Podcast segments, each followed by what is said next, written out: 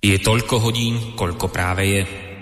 Ak máte na svojich hodinkách viac alebo menej, nie je tu naša vina, pretože my začíname vždy včas. Ale nemôžeme zaručiť, že tiež včas skončíme. Začína sa totiž hodina vlka.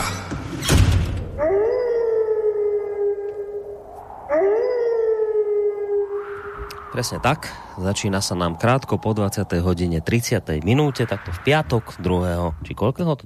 apríla. Opäť ďalšia časť relácie Hodina Vlka. Ja teda dúfam, že nebudete, vážení poslucháči, veľmi namietať proti tomu, keď by som tú dnešnú reláciu začal tak trošku jemne inak, duchovne. Uh, urobím tak preto, lebo sa to jednak v dnešný deň patrí a zároveň aj preto, lebo si to hrozné povedať.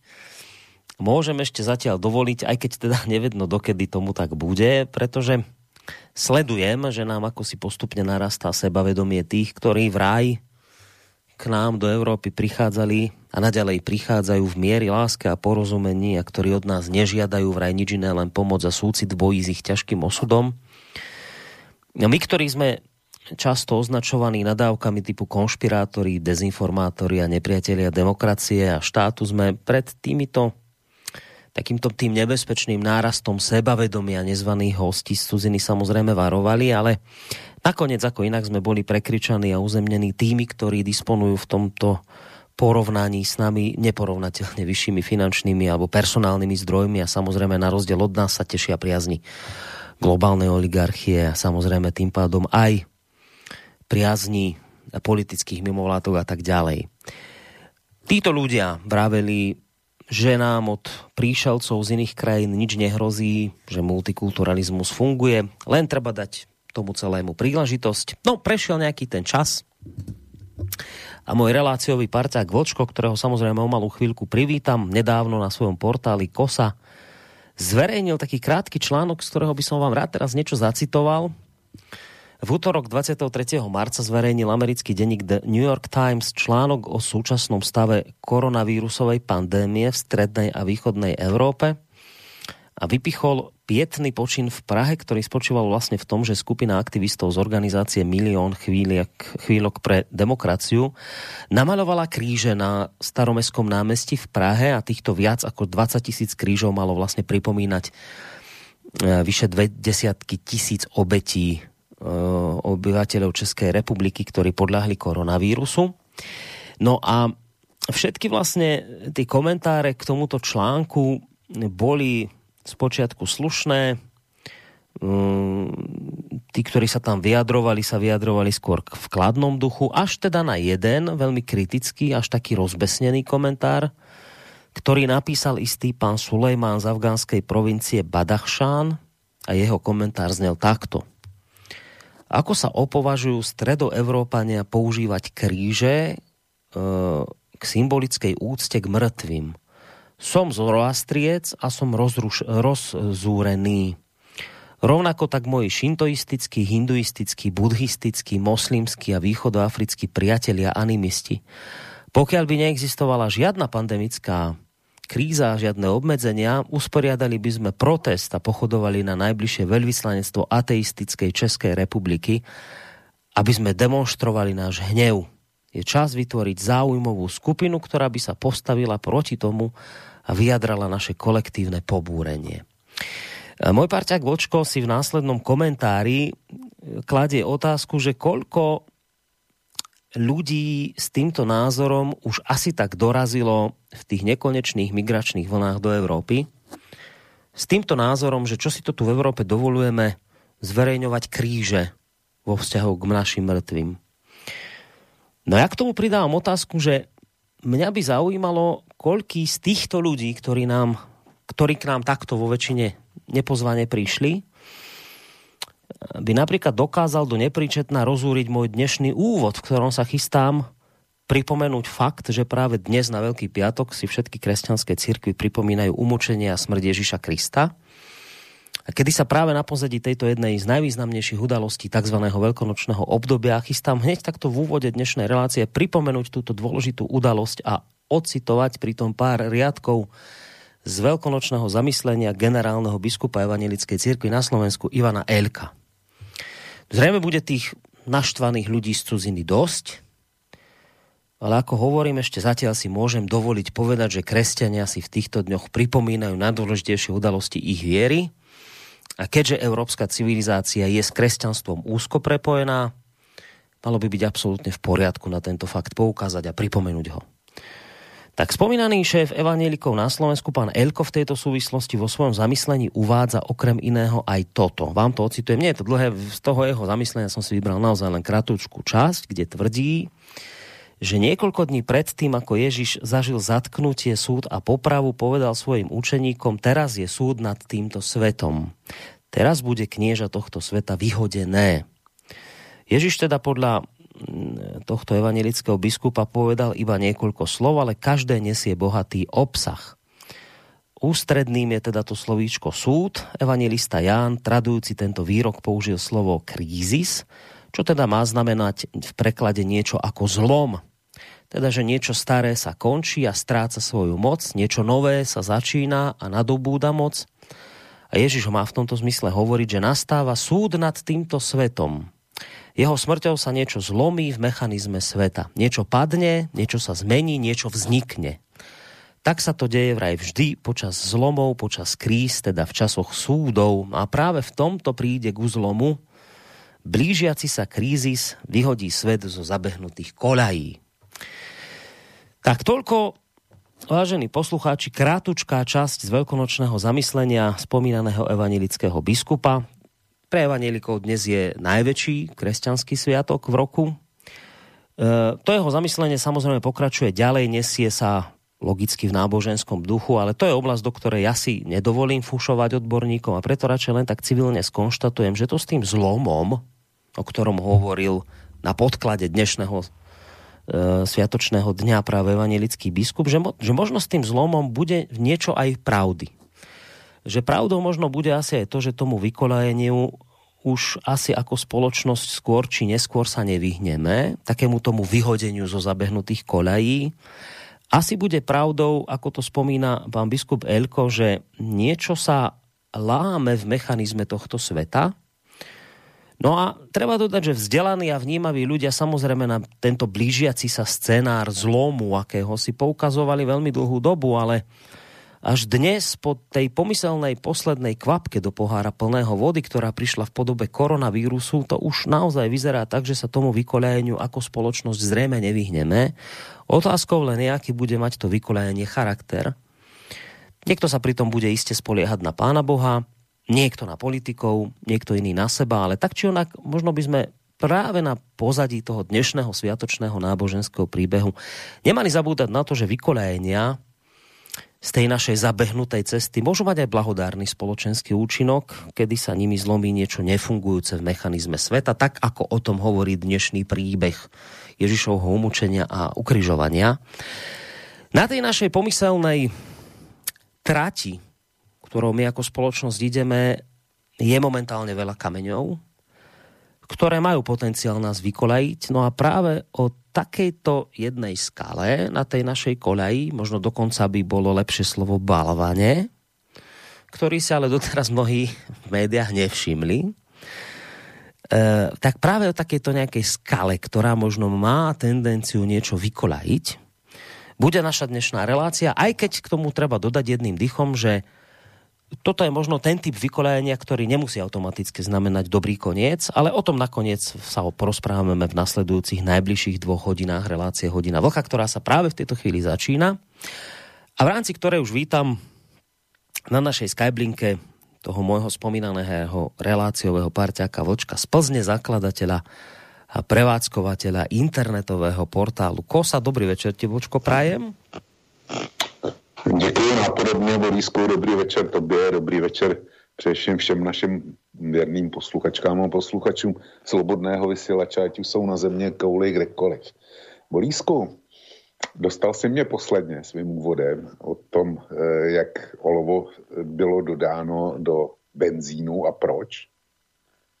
A zrovna tak si mě dostal teďko úvodem eh, k týdle relaci hodiny vlka. Já se přiznám, že nějak v poslední době jsem pohroužený pouze, pouze do takový té nahý reality, prostě do takový té faktické politiky. A kdybych byl věděl, co chystáš na úvod, tak bych byl řekl, to je úžasný téma. Zlom, vykolejení a e, notabene teda na Velký pátek, úplně, úplně zásadní téma. Bych ti řekl, hele, vykašleme se jednou na politiku jako takovou, tu praktickou. A pojďme si povídat o tomhle. To je fakt, uh, uchopil, si, uchopil si náramný námět a bylo by to moc pěkný povídání, jenomže my zase skončíme u té klasické jadrné politiky, kde si každý prosazuje svoje zájmy a nic jiného nezajímá. E, zase se budeme zabývat tím, jak, jak se bude lhát a, a jak se kdo bude vykrucovat a proč se vykrucuje a tak dále. Přitom jsme měli nadčasový téma. No. Hold, hold někdy jindy. Ono nám tohle, e, to, co si nadhodil dneska v úvodu, tak to nám určitě neuteče pokud nás pán Bůh při e, životě, rozumu a zdraví zachová tě ráčí, na což nemůže dneska nikdo s jistotou vsadit, tak e, snad existuje naděje, se k tomu eh, časem dostaneme. Ale je to, je to fakt moc pěkný e, přání. A když jsem se zmínil o tom, nebo přání a o tom velkým pátku, tak to nenechávám nakonec. E, máme ano, Velikonoce nejsou jenom největší svátek evangelíků, to platí i pro e, římský katolíky a já si myslím, že pro většinu e, náboženství, který mají něco společného s Ježíšem Kristem. Takže všechny křesťanské náboženství ne, mají větší svátek, než jsou Velikonoce, svátek zrození. A proto, e, vážené posluchačky, vážení posluchači, vážený Borísku, Všem pěkný, všem vám pěkný velikonoce. Popřejme si je a, a dopřejme si ty tři dny, co nás čekají. E, trochu odechu, trochu odpoutání od té šílené covidové reality a především od politiky. Já se vrátím ještě k tomu, co jsi říkal, že e, svět je ve zlomu a někdo bude e, doufat, že mu v tom pomůže víra, pán Bůh, Ježíš Kristus že jiní, že eh, to zvládnou. A pak si tam řeknu takovou větu, která mi připadá velice úsměvná, promiň, Borísku, že někdo bude spolíhat na politiky. Já bych chtěl vidět někoho z našich posluchačů a nás obou samotných, kdo ještě, kdo, kdo z téhle množiny je ochotný spolíhat na politiky. No, myslím si, myslím si, že aj takí sa nájdu. Ale ešte k tomu tvojmu prianiu, čo si nám... Ty myslí, všetky... pardon, pardon, že ti do toho skáču, ty myslíš, že nás poslouchá služební ucho Šnídl a je mu podobný? No, so Šnidlom mám teraz v poslednej dobe celkom zaujímavé debaty cez Facebook. Dnes ho trošku, trošku vytočilo, že som mu pripomenul ich vlastné pokrytectvo. A už bol taký trošku aj zlý, už išiel do ad hominem útokov, lebo oni nie sú veľmi zvyknutí na to, keď im niekto pripomína ich prešlapy. Oni vždy radšej pripomínajú prešlapy iných. Mm ale to nevadí, to už si ja s ním nejako, nejakým spôsobom vyriešim. Ale vieš čo, chcel som ti ešte poďakovať teda za to, že si sa aj ty takto vlastne pripojil v tento dnešný slávnostný sviatočný deň. Ja som skôr myslel, že ten piatok veľký, ktorý dnes máme, je pre evanielikov najdôležitejším sviatkom v tomto veľkonočnom období. Samozrejme, veľkonočné sviatky ako také sú pre všetky církvy tými najdôležitejšími sviatkami. Ale som chcel povedať, že, že či si uvedomuješ, že my vlastne týmto úvodom e, zase sme trošku tak rozhnevali toho pána Sulejmana z afgánskej provincie Badachšán a jemu podobných. On už teraz zase by možno chcel protestovať, že čo to má znamenať, že my toto vôbec tu spomíname, jeho ako Zoroastríca a jeho kamarátov moslimov a niekoho všetkého týmto my vyrušujeme, čo si my toto dovolujeme, tak ako ste si dovolili tam tie kríže namalovať. Čo my to tu v úvode vôbec spomíname dnes takúto vec. Takže zrejme pána Sulejmana sme opäť v tomto smere trošku nepotešili ale za seba hovorím, že ešte zatiaľ, kým si to dovoliť môžem, tak to budem takto hovoriť a budem to pripomínať, lebo je to normálne a malo by to byť normálne samozrejme naďalej. No, já si myslím, že pan Sulejman e, by se měl uklidnit, ten přece musí být e, naprosto spokojený, protože čeští vojáci a slovenští, tuším taky, hrdině, boj, hrdině bojují v operaci Trvalá svoboda, nebo jak se to jmenuje, už 20 let aby pan eh, Sulejman mohl lásat svoje nesmysly do světa. Mě teda překvapilo, že někdo z provincie Badachšán před, je předplatitelem New York Times a, a jak si e, vstupuje do e, diskuzí pod e, redakčními články. To, to fakt mě docela zaskočilo, tohle. A pan Sulejman zjevně teda na jedné straně vítá vítá přítomnost amerických a jiných jednotek v operaci Trvalá svoboda a užívá si té svobody, kterou mu Talibán, až to tam jednou ovládne, tak eh, nebude žádný čtení New York Times přes internet. To, to jako na to bude moc zapomenout. A na druhou stranu nám tady vykládá, jak my podle něj máme žít. To je, to je na tom celý překvapivý. No, tak nechajme pána Sulejmana pánom Sulejmanom. Ak teda ho toto rozčuluje, nech si preladí na nejaké zoroastrijské rádio u nich doma my sme tu v Európe a ako som vravel, kresťanstvo je s nami úzko spojené, ako aj samozrejme iné náboženstva, či už teda tie rôzne prírodné duchovné smery, ktorí tu boli ešte pred, pred kresťanstvom. Takže my si to tu e, vážime, uznávame a budeme tak robiť naďalej, pán Sulejman. No, e, ja ešte teda samozrejme privítam hosti teda poslucháčov a ja, Boris Koroni z bansko bystrického štúdia, len teda tú technickú informáciu na úvod, že samozrejme platí to, čo vždy ak sa budete chcieť zapojiť do relácie, smelo do toho cez mail na adrese studiozavinačslobodnyvysielac.sk alebo cez našu internetovú stránku, cez to zelené tlačidlo otázka do štúdia alebo telefonicky na čísle 048 381 0101. No a teraz k tým samotným témam. Um, ja by som, keby si navrhoval, že poďme zmeniť tému, že k tomu tvojmu úvodu, hej, ja by som ti povedal, nie, nemeňme, lebo máme pred sebou naozaj ten veľký balband, ktorý treba popísať, ktorý má tendenciu zase raz niečo u nás vykolajiť. O to viac sa tomu treba venovať, o čo viac si to nevšimol mainstream. A teraz otázka, či zámerne, nezámerne, k tomu sa dostaneme. Ale máme tu niečo, čo si nejakým spôsobom nikto nevšimol. Ale skôr ako sa k tejto téme dostaneme, Predsa len sa mi ešte žiada pre poriadok povedať, že my sme vlastne minulý týždeň v piatok, a to poslucháči vedia, ktorí túto reláciu počúvajú pravidelne, my sme vlastne tak, a zase skrz ten môj úvod nejakým spôsobom, a, a ako sme sa začali debatiť, tak sme vlastne sa k, tým, k tomu, k tej, k tej téme, ktorú sme si dali, ten Sputnik Story, ktorý ty u seba rozoberáš už asi koľkým, šiestým či siedmým pokračovaním? šesté. Už je, už je šest častí, tak sme sa chceli práve tomuto venovať aj na pozadí tých rôznych škandálov, ktoré vychádzajú hlavne vo vzťahu k vakcíne AstraZeneca. Dnes inak mimochodom vyšla správa, že Holandsko prestáva touto vakcínou očkovať ľudí na 60 rokov, zase do istého obdobia, kým zase EMA nerozhodne. Skrátka, dobre, my sme minulý týždeň mali nahodenú túto tému vakcín, nedošlo k nej a nejako tak sme prislúbili, že o týždeň teda si to posunieme.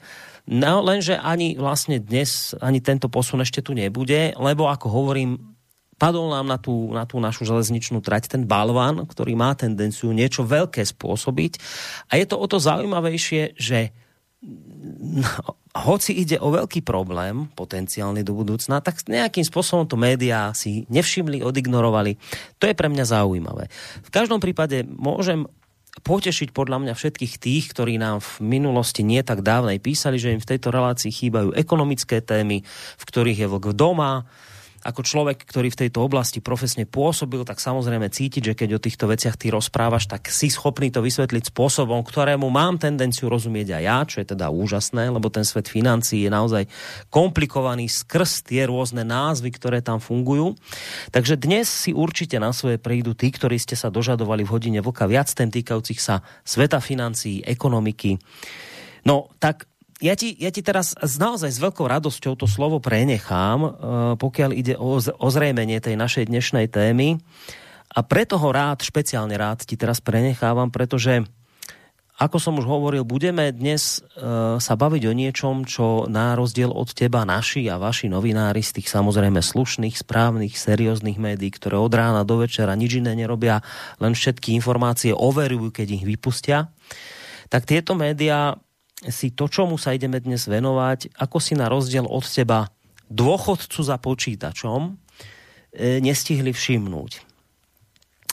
No, tak skôr ako sa dostaneme k tomu, čo si to vlastne nestihli všimnúť, tak poď mi dať takú tvoju teóriu, že čo je za tým ich nekonaním. E, nevšimli si to, teda je to, je to naozaj potenciálne výbušná vec, A napriek tomu teda v mainstreame je ticho. A to mňa tak zaujíma, že to ich nevšimnutie je podľa teba prejavom ich neprofesionality, alebo je to skôr nejaký zámer z ich strany obísť niečo mlčaním a neupriamovať na to pozornosť publika veľmi?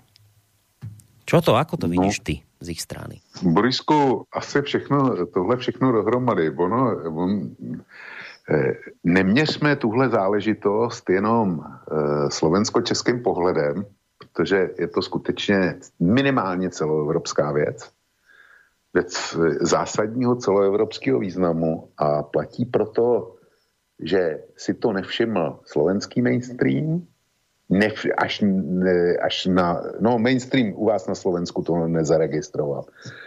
E, mainstream České republice to nezaregistroval taky a nezaregistroval to do dneška. S jednou jedinou výjimkou, kterou jsem objevil, objevil e, teprve dneska, e, kdy Mladá fronta dnes to, to jako velice opatrně opublikovala ty úplně nejzákladnější fakta, to jako musím přiznat. Jinak to zachytil jeden malý okrajový web, eh, menší ještě než jsem já, a, a zachytila to česká mutace Sputniku.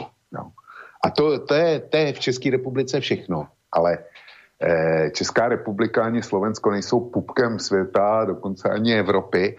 Eh, v Německu to zachytili úplně všichni a pochopitelně, protože je to událost, která se váže mm-hmm. výhradně na Německo e, jako svým původem, ale velká publicita a to okamžitě a blesková a dokonce, dokonce dříve než v Německu, představ si, přestože jde o německou záležitost, tak byla v Portugalsku, ve Španělsku a v Itálii. Hm. A my se dostaneme k tomu, k tomu proč. Mm-hmm. Prečo Naše práve média, títo južanie, hej? Že prečo naše, si to práve ale... Južania všimli? No. K tomu sa dostaneme, že prečo práve Južani si to všimli. A, a, a, e, a má to svoju logiku. Má to svoju logiku, Má to, má to svoju logiku. A e, v Německu, jak si to zaznamenalo každý médium, to, to nešlo jinak. Ale vtip je v něčem jiným.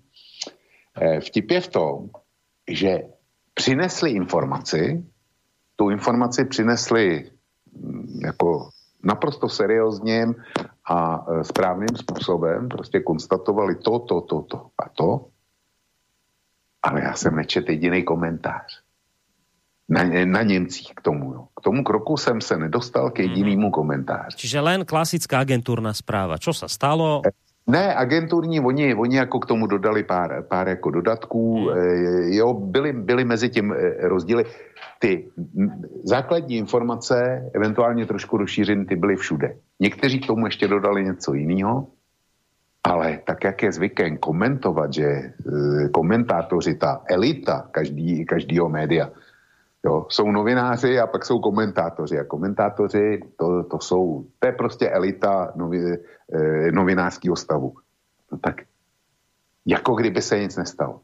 Jak, jako kdyby nic, nic nebylo, protože já jsem se chtěl podívat na zákulisí ještě a to se zpravidla dovíš těch komentáří, když si jich pár přečteš nebo po vícero, tak si, si to srovnáš a dostaneš se k informacím, které eh, v tom hlavním proudu nejsou. Tady, tady jsem nenarazil na nic. E, takže pokud jde o Němce, tak si troufnu říct, že ty dostali svý e, informační povinnosti. Mm. Italové, Španělé, Portugalci informovali a komentovali. Česká a slovenská média ty nejenže nekomentovali, ty dokonce ani neinformovali. A e, ty si se ptal, proč. Mm-hmm. Jestli to je mm-hmm. novinářský selhání, anebo jestli je v tom nějaký úmysl. Já si myslím, že obojí, protože jestliže pomene, e, pomineš informaci naprosto fatálního významu pro další existenci Evropské unie a jejího finančního systému, tak neinformovat, to je jasný selhání. A teď se můžeme eh, bavit o tom, proč.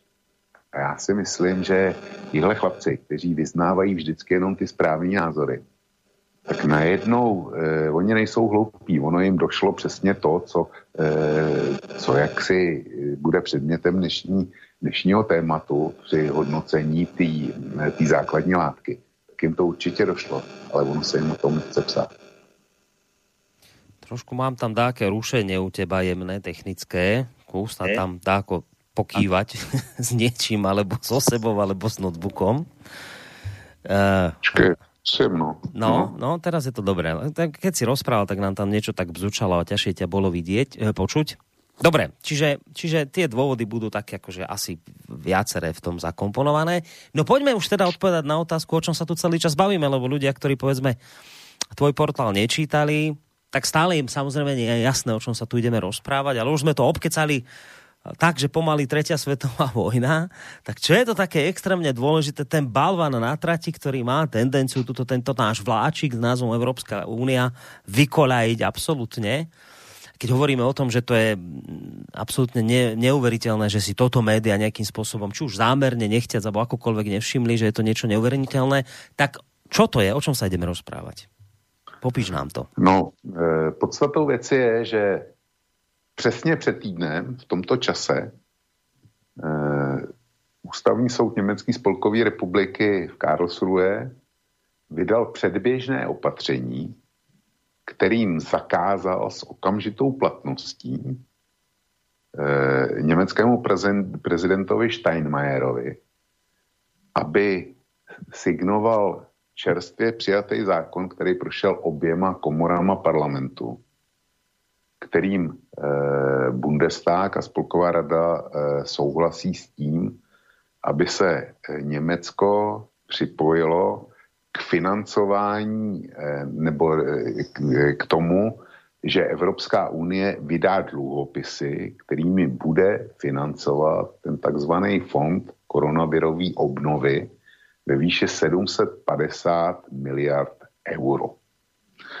Já si zkouším představit, eh, představit eh, obdobnou situaci v České republice, kdyby ústavní soud v Brně po schválení zákona senátem a e, teda sněmovnou a pak senátem následně těsně před okamžikem podpisu vydal předběžný opatření, kdyby to Miloši Zemanovi zakázal. A on s tím e, dávno a dávno souhlasil ve verbálních projevech. Ale eh, jo, tak by mě zajímalo, jak by to, jak by to asi dopadlo a vsadil bych si na to, že Milan Zem, Miloš Zeman by um, ústavní soud, neústavní soud a, a jeho předběžní opatření to podepsal. Ale tohle není relace a nebude relace o Miloši Zemanovi. Tohle je relace o tom, co se stalo v Německu. E, proč vyhověl, nebo proč vydal eh, Spolkový ústavní soud eh, tohle předběžní opatření. Protože to bylo tuším ve středu, předtím, eh, říkal jsem, ten, to předběžní opatření padlo v pátek a mám takový dojem, že ve čtvrtek večer druhá komora německého parlamentu, Spolková rada, tak, tak ta vydala, tam odsouhlasila že Německo k tomuhle paktu e, o financování toho fondu koronavirové obnovy smí přistoupit, tak to odsouhlasila a šlo to do pláce Belví e, na prezidentský podpis. Jenomže na to reagoval jeden z bývalých předsedů alternativy pro Německo, známe pod zkratkou AFD, který už ní není. A sice jakýsi Bent Luke, Luke a e, podal okamžitě prostřednictvím svého e, advokáta takzvanou urgentní žalobu ke spolkovému ústavnímu soudu a ten pro vážnost e, té žaloby mm. prostě vydal to, to předběžné opatření. Frank Walter Steinmeier to podepsat nesmí a nesmí to podepsat tak dlouho, dokud tenhle ústavní soud velkým senátem v nějakém dalším jednání tu věc nerozhodne. A teďko, co je předmětem sporu? Mm-hmm. Bernd Lücke a jeho, jeho advokáti, nebo Bernd Lücke jako takový je jeden ze, zaklad, ze zakladatelů alternativy pro Německo. A patří k, k takzvanému profesorskému křídlu. E, alternativa pro Německo nebyla založena s cílem zastavit migraci, nebo prostě eh, vymezovat se pravicově radikálně, ale by byla založena v podstatě bývalými členy eh, křesťansko-demokratické unie, to znamená strany dnešní kancléřky Merklový, který, které vyčítali odklon od tradičních konzervativních hodnot unionistů A šlo o lidi, řekněme, euroskepticky naladěný. To znamená o lidi, kteří měli vážné výhrady k fungování Evropské unie a nesouhlasili s tím, kam Unie směřuje a já se jim vůbec, vůbec nedivím v tomhle směru. Chtěli zachovat Unii tak, jak bych si ji představoval já, to znamená především jako hospodářskou jednotku. Měli problémy už i s eurem, protože nevěří tomu projektu. A e, prostě bylo to, byla to taková ta konzervativní elita ekonomického a e, biznisového ražení. To jsou původní zakladatelé AFD. A oni tu, e, Bentley patřil mezi ně a tu žalobu podal na základě třech věcí. Konstatoval, že Německo přistoupením k zamýšlenému dluhovému financování toho paktu o obnovy, tak e, se protiví ústavnímu zákazu toho, že německá vláda by někdy měla ručit za dluhy cizích zemí. Říká, to je protiústavní a přesně o tohle jde, jakmile bude Evropská unie vydávat dluhopisy a jakmile e, členský státy za to ručí. Jak, jak ručí, to si vysvětlíme dál. Čili to je jeden prvek žaloby. Druhý prvek žaloby říká, e, že Evropská unie porušuje svý vlastní smlouvy protože se smí financovat jenom ze svých vlastních zdrojů. A ty vlastní zdroje e, jsou příspěvky členských zemí, eventuálně nějaký cla tam jdou a nějaký speciální daně tam taky jdou. A to jsou, to jsou vlastní prostředky Evropské unie. Ale dluhový financování nemá povolený svými e, základními smlouvami. A pak je ještě jeden důvod, jo, a teďko mi vypad, vypad jaký, a dneska nejsem v optimální kondici, že jo, je tam, je tam to, že Evropská unie nesmí vydávat, se nesmí zadlužovat a nesmí teda vydávat, vydávat dluhopisy. To je proti, proti základním principům. Mm. K tomu přibyl ještě čtvrtý, nevyslovený, který říká, že vlastně eh, Evropská unie tím, že by vydala dluhopisy, tak se stává kvazi státem, protože, protože se jedná de facto o vládní obligace. Mm-hmm. Jo. A eh, že Evropská unie si začíná hrát na samostatný stát. Jakoby. Čili to jsou všechno důvody, eh, který vedli dotyčného pána k podání té žaloby. Mm-hmm. A jako první krok chtěl, aby e, ústavní soud, e, ústavní soud tu žalobu přijal a jako druhý krok, když to přijme, tak aby vydal předběžné opatření a to okamžitě. Obojí se stalo. K velmi nemilému, k velmi nemilému překvapení, e, překvapení takových těch hurá Evropanů, e, zejména teda v Německu, ale dokonce i u vás na Slovensku, protože když jsem hledal, jestli to někde vyšlo nebo to nevyšlo, tak existuje, tuším, portál, který se jmenuje Euronews a je to, je to eh, společný projekt s vaším deníkem M, kde dva dny, to bylo ještě před, před schvalováním ve spolkové radě, to znamená v druhé komoře německého parlamentu, tak eh, tam vyšel na to téma článek, že teda eh, by mohly vzniknout potíže, že eh, by ta krajně pravicová část německého politického spektra se to mohla pokusit zažalovat u spolkového ústavního soudu a tak dále ale že je přece jasný, že um, jako spolkový soud mm-hmm. to nejspíš nepřijme, protože, protože zkrátka by to bylo špatně a, a porušilo by to evropanství, já nevím, co všechno. Sa čakalo, že to, zmiet, tohle... že to zmietne zo stola, sa očakávalo. Přesně tak. A to sa nestalo. A to se nestalo a, a najednou přišla, přišla pro uh, skutečný takovýhle eurohujery. Hmm. A když jsem se díval na reakce, tak uh, německý zelený ty v podstatě běsnili. To jako, ty, jsou, ty jsou nepříčetný. E, zrovna tak, dejme tomu, e, levicový křídlo sociální demokracie, to je, to je to též a do, kancléřský kandidát nebo kandidát na kancléře dnešní ministr financí spolkový vlády Olaf Scholz z SPD, tak ten už to komentoval tak, že si je jistý, že spolkový soud nemůže rozhodnout jinak, protože ta žaloba stojí na, na dobrém právním fundamentu a tak dále a tak dále. Já teda popravdě řečeno, když eh, já nejsem německý právník a nepřestanou mě udivovat právnický konstrukce a jsem velmi zvědav na to, jak to dopadne tady, protože to bude skutečně souboj mozků, na který nestačím. Jsem tak eh, schopný na největš potom sledovat eh, v komentářích jejich uvažování a jak to brilantně vymysleli.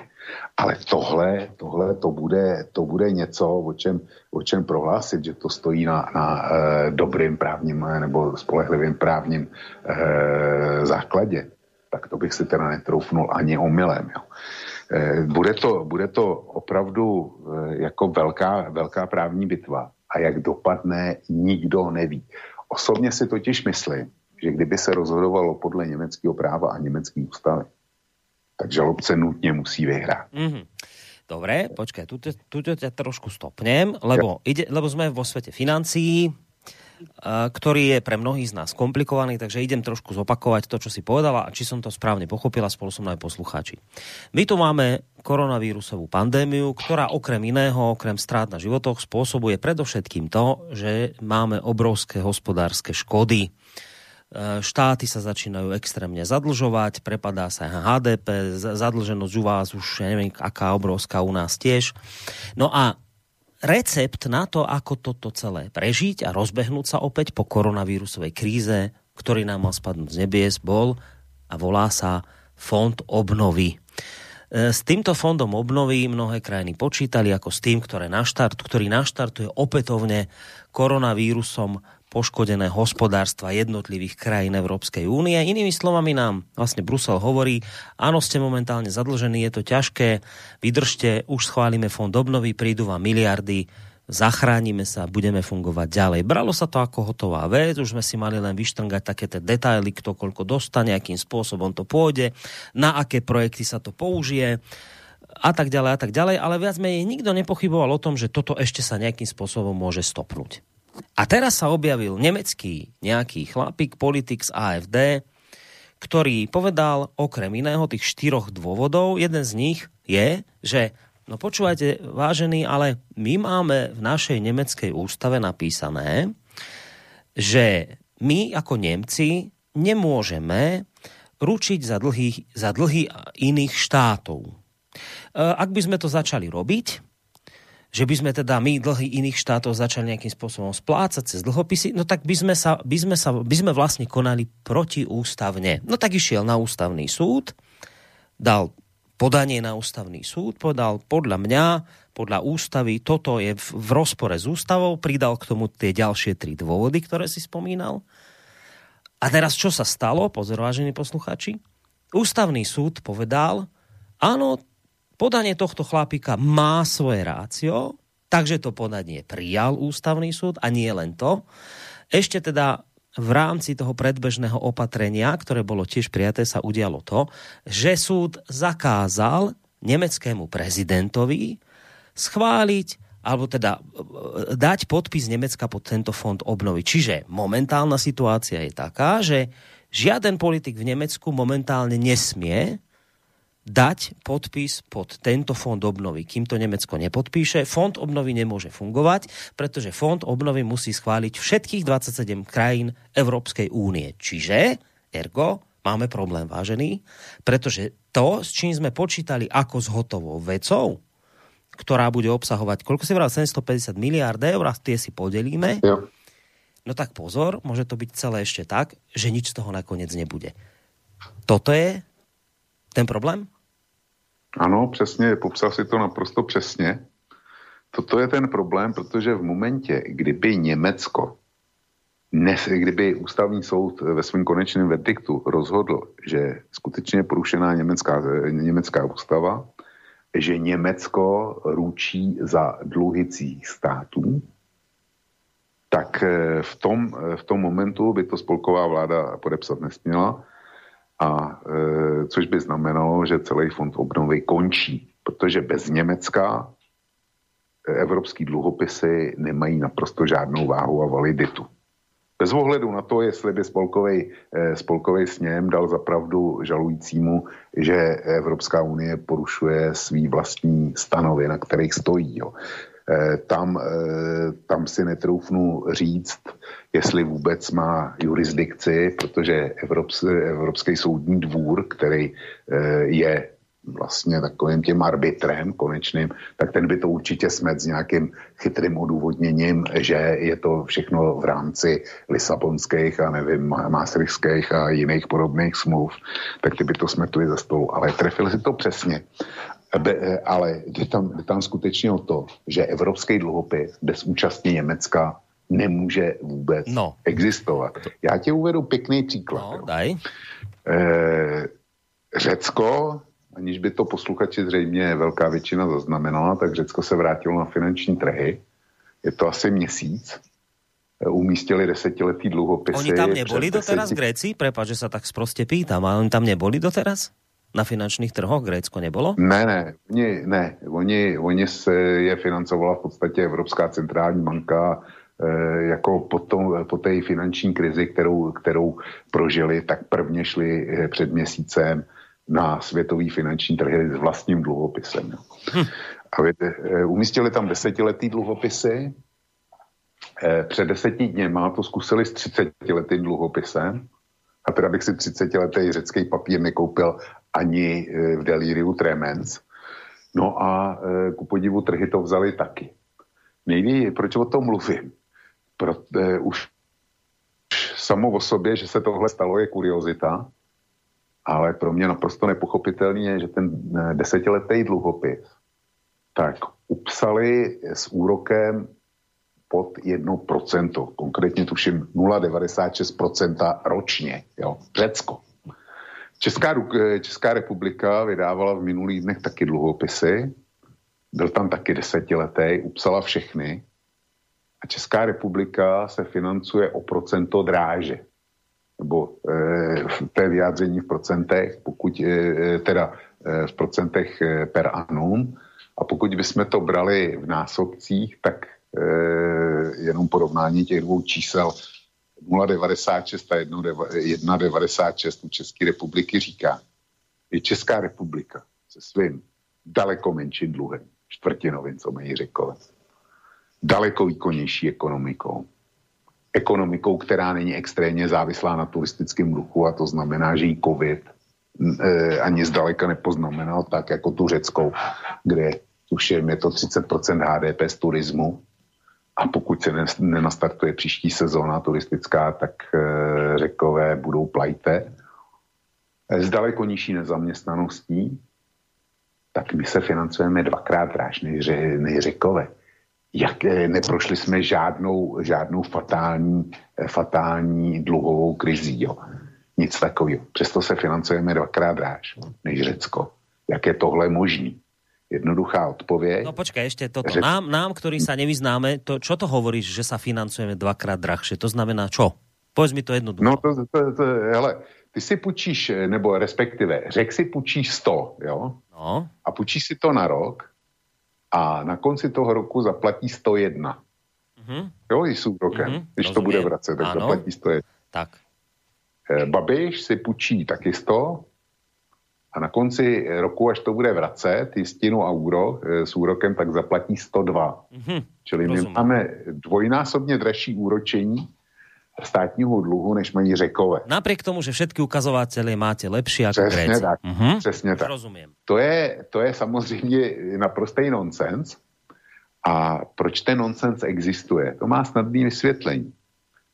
No protože eh, Evropská rada, nebo respektive Evropská unie si odhlasovala evropské dluhopisy, za který se zaručili všechny státy proporcionálně ke svýmu HDP, k tomu se teda ještě taky dostane, ke svýmu HDP. Ostatně tak plní i, i rozpočet Evropské unie. Každý tam přispívá e, určitým procent, e, stejným procentem e, ze svého HDP.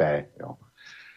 Takže státy, které mají e, daleko vyšší HDP, já mám takový dojem, že, že u Německa je to, je to e, já nevím, asi 12krát víc než Česká republika, má vyšší 12krát e, vyšší HDP při osminásobném počtu obyvatelstva, jo, takže Němci přispívají víc. Ale ty čísla neberte mě vážně.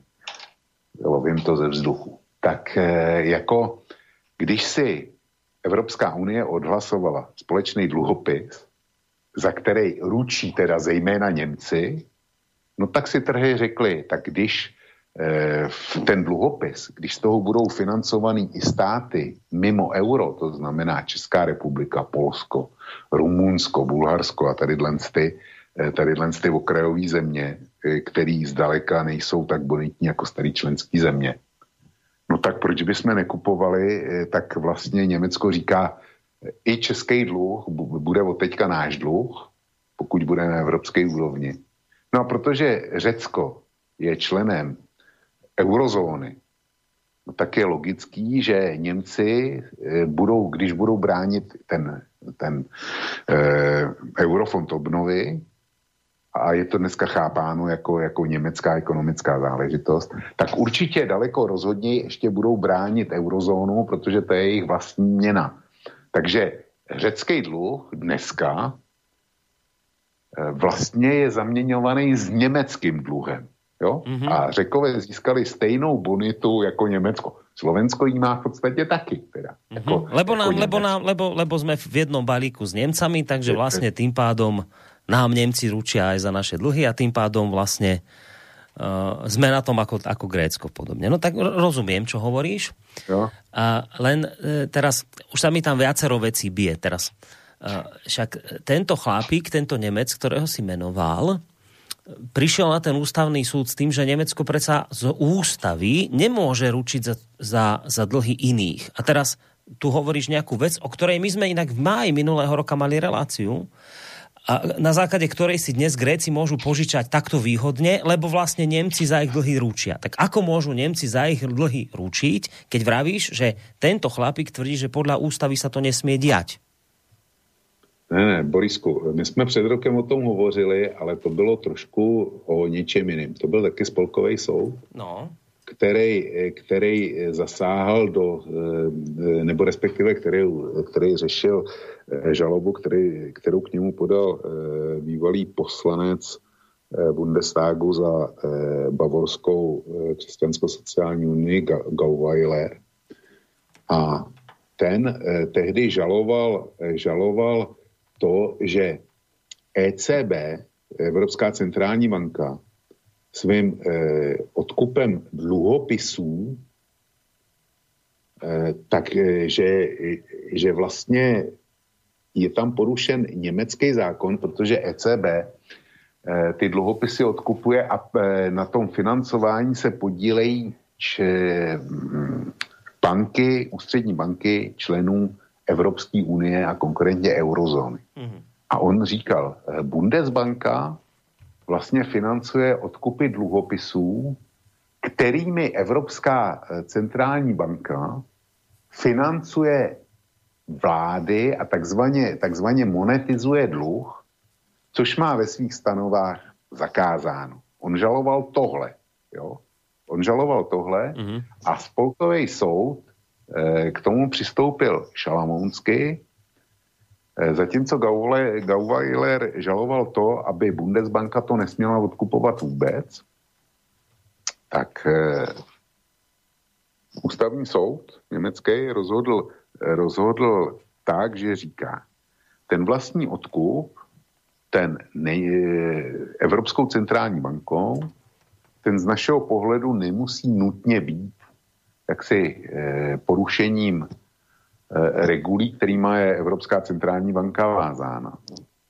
Ale my vyhovíme poslanci Gauweilerovi proto, že německá vláda nad tímto programem, německá vláda a německý parlament nemá dostatečnou kontrolu takže tam může dojít k zneužití mm-hmm. a může tam dojít k jednání, který je v rozporu s německou ústavou. A vydal rozsudek, kterým stanovil, že Evropská centrální banka musí do tří měsíců doložit, že ty odkupy jsou v souladu s předpisama, který se řídí a že jsou nutný. Jo, musí, musí doložit, že, že jsou opravdu nutný a oprávněný. Áno, tomuto sme sa venovali pred rokom, vtedy máj, tejto, tejto Před rokem. No? A, a šlo tam... A ako to dopadlo teda? To, dopadlo to tak, já jsem se, e, dopadlo to tak, že jsem to nezjistil, ale fakt je, že se ten odkup nezadrhnul. Aha. No. Já, já, já ani nevím, jestli Evropská centrální banka něco předložila, nebo jestli na tě mávla rukou. No. Ale tenkrát tam byla ještě druhá důležitá rovina. Že se, že se e, německý ústavní soud vzepřel zažitému kliše nebo úzusu, právnímu úzusu, že evropský záležitosti vykládá pouze Evropský soudní dvůr a ten už v téhle věci dvakrát rozhodl a konstatoval, že Evropská banka nic neporušuje, že je to všechno v pořádku. Přesto německý ústavní soud si troufnul do věci ingerovat a vyslovit pochybnosti o tom, eh, že je to právně v pořádku. A v podstatě svým způsobem nadřadil německý právo mm-hmm. Nad právo unijní. Mm-hmm. Čiže ty vytvoril takú pandorinu skrínku. je to opačně. Mm-hmm. No, takže to bylo takhle.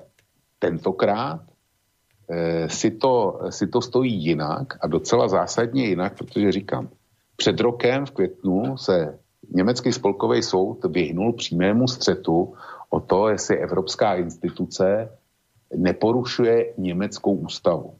Mm-hmm. Všimni si taky, všimni si taky, že jsme řekli, že loni v květnu něm, e, ústavní soud Karlsruhe prohlásil, že německá vláda a německý parlament nad tím nemá kontrolu. Oni, když připravovali ten e, fond obnovy, tak zřejmě tenhle rozsudek vzali na vědomí a zařídili se podle toho. Čili proto to musí, o, mm-hmm. jak říkáš ty, odobrit každý ze 27 členských států aby nemohlo dojít k podobnému výroku ústavního soudu kdekoliv eh, v zemích Evropské unie.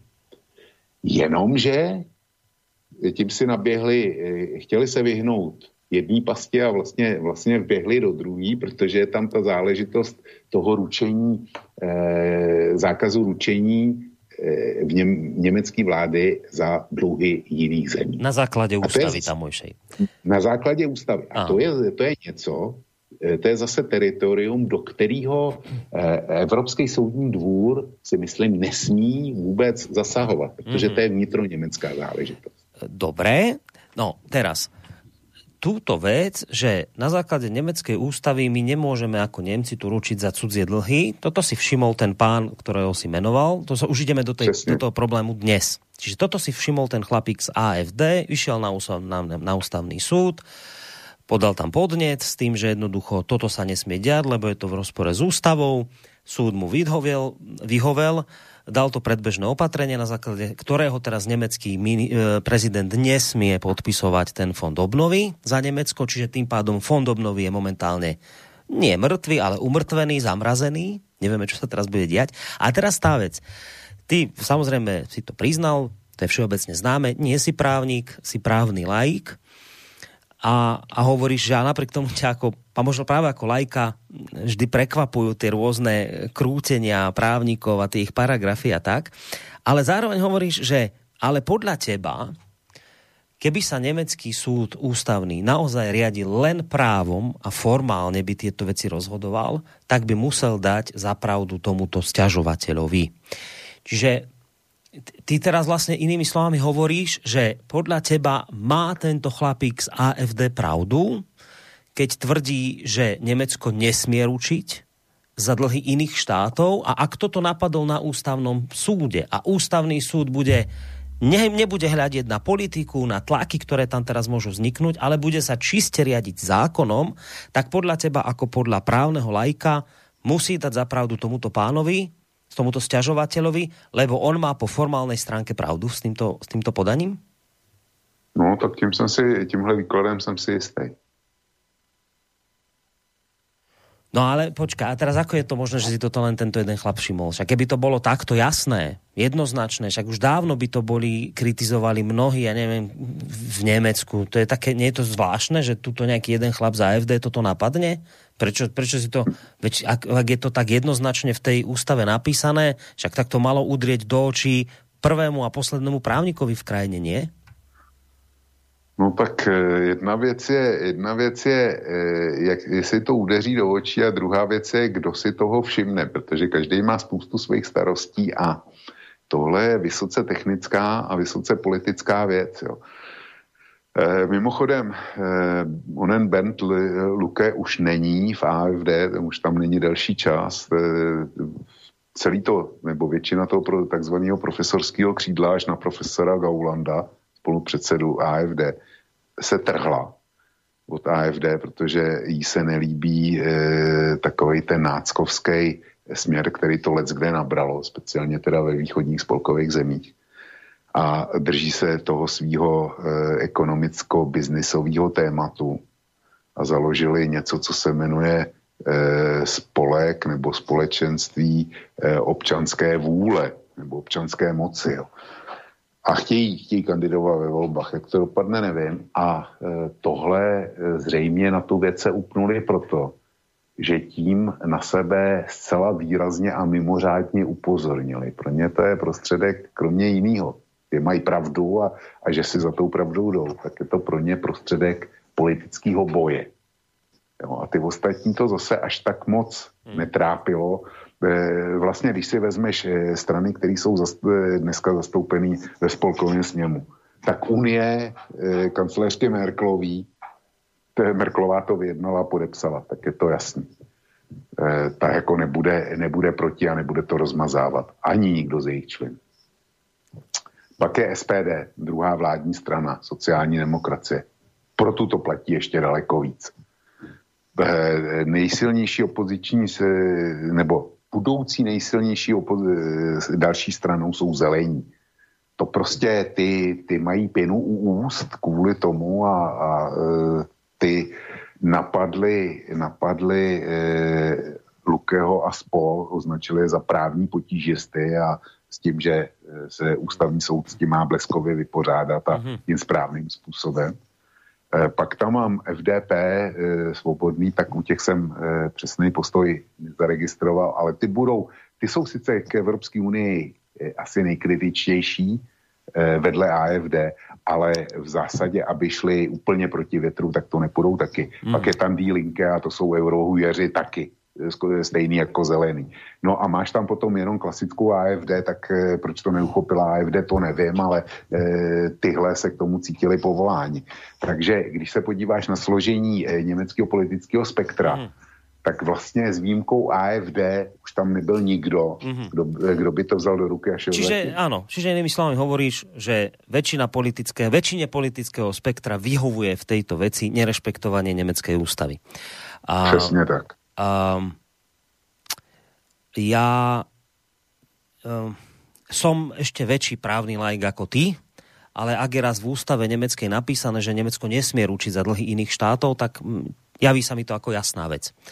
Ale e, teraz to je také, vieš, že ja mám právo byť naivný a naozaj si myslieť, že platí v demokracii trojdelenie moci, kde uh, súdna moc je nezávislá od moci politickej a samozrejme, pokiaľ by sme sa bavili o Slovensku, o, o vašej krajine s prepáčením a ďalších postsovietských krajinách a neviem čom, túto našom bloku, tak o tomto trojdelení by sme mohli mať takú ako veľmi opatrnú mienku, lebo často sa v minulosti ukazovalo, že politici majú dosah na to, ako budú rozhodovať súdy.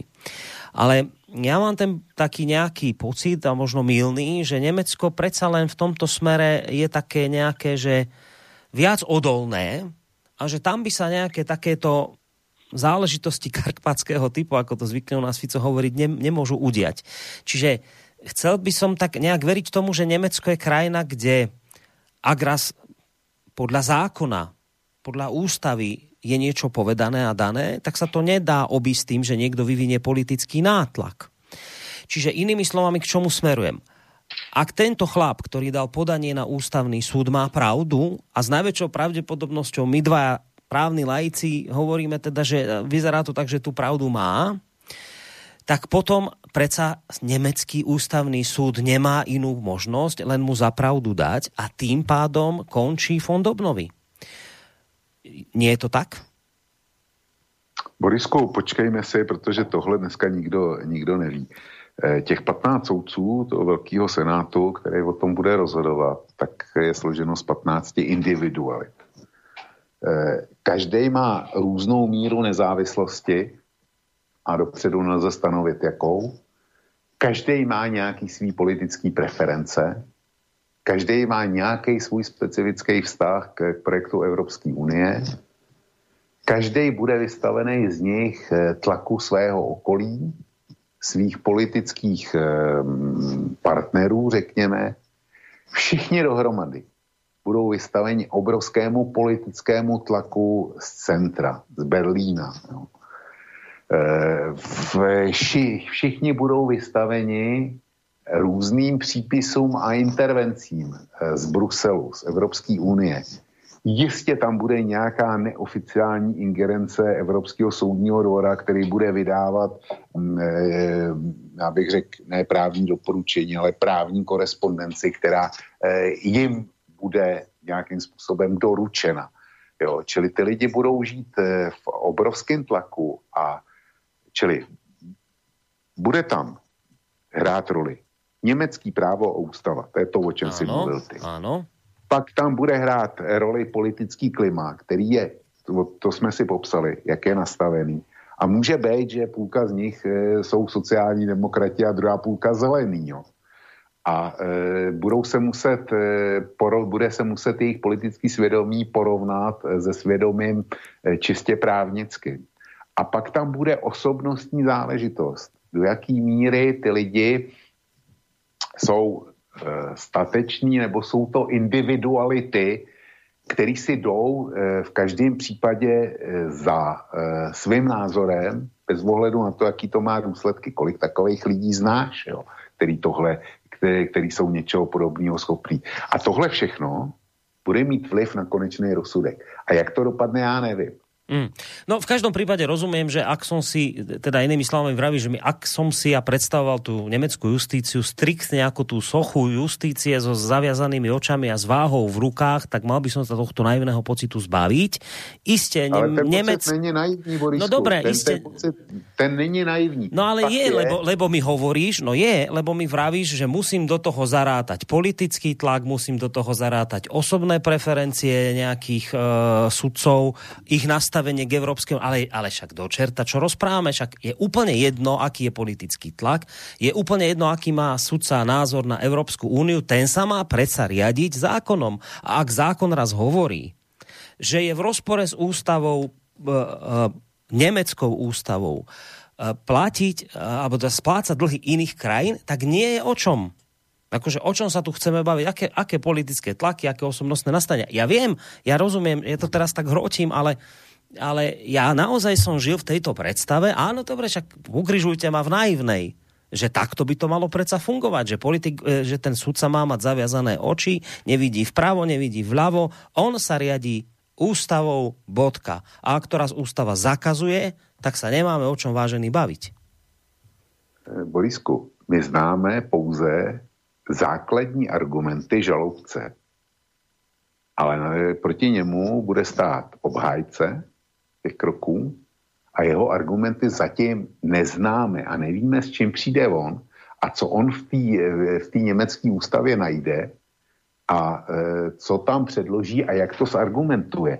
Jo, tohle, tohle já nevím a já jsem si jistý, že tam bude stát opravdu nějaká, nějaká obrovská e, právní kapacita, která přijde s dobrou argumentací která e, nebude v pozici, že tohle říká německá ústava a na druhé straně je práv, eh, právní prázdno a tudíž je to, je to těžká, těžká váha proti právnímu prázdnu a takže rozsudek bude muset být jednoznačný. Já jsem si jistý, že ten obhájce přijde s velmi, zajímavým, eh, s velmi zajímavou protiargumentací a eh, rád se s ní seznámím, jo? protože já německou ústavu ne, neříkám, že jsem v ní nikdy nelistoval, ale že bych jako jí měl aspoň trochu zběžně naštudovanou, tak to teda nemám. Jo. Čili, čili kategorický soud, soud nedám. Nehledě k tomu, že vždycky musíš všechno zasadit do konkrétního rámce. A ten konkrétní rámec já tě, já tě předestřu, protože eh, ty jsi eh, k Evropské unii nakloněný velmi kriticky a řekl bych, že tě to dost konvenuje, že Evropská unie má tyhle potíže. Jo. A určitě řadě, řadě našich posluchačů. Pokud tě křivdím, tak se ti, tak se ti omlouvám. Ani nie, Uvědomme si, to věc, v této počkej, věci mi nekryvdíš. Uvědomme si dopady, jaký by to mělo, kdyby, eh, jak si pan Luke vyhrál. Už jsme si řekli, že bychom mohli zapomenout na fond obnovy, což by znamenalo obrovský finanční potíže pro eh, takzvaný jižní křídlo. Já jsem to počítal a 40% z těch 750 miliard, 40%, celý 40% dostanou pouhé dvě země. Itálie a Španělsko. Ve Španělsku v Itálii se okamžitě objevily rozhořčený komentáře. Mluvili jsme o tom hned na začátku. A žádný div, protože tyhle dvě ekonomiky s těma evropskýma eh, penězma počítají ve svých rozpočtech, které jsou napnutý prasknutí. Jo? No, když by, když by peníze z fondu e, obnovy nedorazily, tak e, jejich, jejich ekonomická situace bude krajně nedobrá. Co to znamená? Že se musí něco stát a někde se ty peníze musí vzít rychle protože jinak speciálně Italové budou kandidáty na Nový Řecko. A kdyby Itálie se dostala do stejných potíží, jako byly Řekové, tak e, bych byl velmi zvědav na budoucnost eura. A to už se týká bezprostředně Slovenska. Jo? Bezprostředně Slovenska, protože vy euro máte. My euro nemáme, ale nás by se to týkalo eh, o něco maloučko míň, ale jenom, jenom o něco maloučko míň, protože my máme své vlastní nálepky a vy byste žili v situaci, kdyby se taky mohlo stát, že může se stát tisíc věcí, ale jedna z těch tisíce věcí je, že by, dejme tomu, se euro rozdělilo na jižní a severní. Jo, a kdybyste byli, byli byste v tom severním křídle, byli byste v tom jižním, nikdo dneska neví. A mělo, mělo, způsob, tohle by způsobilo eh, eventuální pád Itálie nebo vystoupení z eurozóny Itálie nebo Španělska, by způsobilo takový otřes na finančních trzích, že eh, si to těžko umíme představit. Ten, eh, všichni si pamatujeme krizi 2008, kdy eh, spadly Lehman Brothers ale kdyby vystoupila Itálie z eurozóny, tak si troufnu říct, že, by to by, eh, že to by byla katastrofa pro finanční trhy výrazně jiného rozměru, neboť italský státní papíry a, a e, papíry italských bank, ty poletují v obrovských množstvích po světě a najednou ten papír by byl bezcený, nebo teda jeho cena by byla výrazně jiná. To, to, to prostě Eh, to by zavánělo katastrofou, eh, proti níž by eh, krach Lémanů bylo cvičení na dětském pískovišti. Takže uvažujeme i v těchto souvislostech. Přeji si, aby se něco takového stalo v Evropské unii? Já teda rozhodně no, ne. No, ja len k tomu niekoľko vecí, že napriek tomu všetkému, čo hovoríš, tak však ty si to dnes povedal, že podľa teba, keby nemecký súd rozhodoval formálne, čiste právne, tak musí dať zapravdu tomuto chlapovi. Aj keď dobre, ja rozumiem, čo si potom ďalej povedal, ale nepoznáme argumenty uh, obhajoby ne, ne, nevieme, čo vyťahnú, iste vyťahnú, iste to nebude debakel jednoznačný, ale, ale napriek tomu si myslíš, že tento chlap s týmto podaním má pravdu. To je prvá vec. Druhá vec, pokiaľ ide o Európsku úniu a môj vzťah k nej, ja som vždy hovoril, ja nie som kritik Európskej únie, ja som, ja som skôr zástanca Európskej únie v tých podobách, v akých vznikla. Nech je to hospodársky celok krajín, ktoré spolu hospodársky fungujú, spolupracujú. Je to na spoločnej báze hospodárskeho rastu. Potiaľ to s tým problém nemám, začínam s tým mať problém, pokiaľ sa do toho vkladajú ideológie, ktoré teraz idú ruka v ruke práve s hospodárskou spoluprácou. A s tým už mám problém. Samozrejme, môj vzťah k Európskej únie do výraznej miery naštrbila súčasná koronavírusová kríza, kedy ja počúvam zo strany Európskej únie a, a teda jej inštitúcie typu EMA, veci, kde mňa proste presvedčajú, už minule som to hovoril v tom úvode relácie, nakoniec o tom sme sa bavili, nikdy som sa nemyslel, že zažijem situáciu, že niekto ma bude presvedčať v bezprecedentnom ohrození života, že si nejakú vakcínu nemám zobrať, lebo je z Ruska. Áno, naštrbilo to môj vzťah k Európskej únie absolútne, ak je inštitúciám na základe tohto. Ale to teraz nie je téma. Pointa je v tom, že jednoducho tu sa, tu sa ja, ja všetky tie riziká chápem, o ktorých hovoríš, ale tu by sme sa predsa len mali asi riadiť teda právom napriek všetkým tým rizikám, ktoré tu sú. A s čím mám problém je to, že mne vadí, taká tá Európska dlhová únia, ktorá vlastne bude fungovať na tom, že sever, ktoré považujem za zodpovednejší, pokiaľ ide o, financova- o, o hospodárenie, má teraz doplácať na dlhy juhu, ktoré si ich do veľkej miery vyrobil sám. Áno, s týmto princípom mám proste pro, pro, problém, lebo si myslím, že to e, ako to je vo finančnom svete, ten morálny hazard, že toto je proste, že to je nejaký nesprávny morálny, morálno-etický princíp, je tu proste v základe zlý, že tu na, niekto tu proste, ja, teda, ne, ja nechcem silou moci robiť zo južanských štátov neporiadny, ale proste do veľkej miery si za tento stav môžu sami a keď príde nejaká kríza a ukáže sa to v plnej náhote, tak, tak teraz rýchlo nás vy zachraňujte, ktorí ste boli proste zodpovednejší v hospodárení. No tak tento princíp mi vadí, lebo hovorím, že je v tom v základe niečo morálno-etické zlé, a nič dobré z toho potom nemôže vzísť z takejto dlhovej únie, kde, kde sa má niekto niekomu skladať na jeho vlastné dlhy. Tak s týmto mám problém, to je pravda. No, tak e, ten problém já mám, já mám taky a já ti přidám ještě jeden.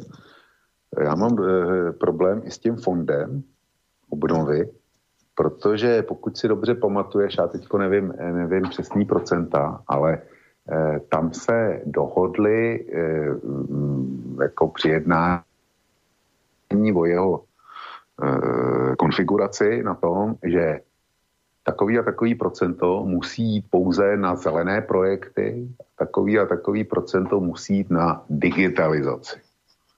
Vynechme teď digitalizaci, to je asi e, nutnost do budoucna, ale ať se na mě nikdo nezlobí, Eh, vázat znovu, ob, eh, znovu obnovou po covidu a těch všech ztrátách, který způsobil, na to, že se budou eh, masivně spát peníze do zelených projektů, protože my jsme se umanuli bigotně na e, zelený náboženství, tak to je něco, co já nechápu a s čím nemůžu souhlasit. Eh, státy jsou finančně vyčerpaný a státy by měly mít eh, jasno, v čem, jako kam ty finance použít a kde jim to momentálně k tomu, aby se postavili na nohy, nejvíce, nejvíce pomůže. A to rozhodně není předpis, že začnou masivně budovat dobíjecí stanice pro, elektro, pro elektromobily.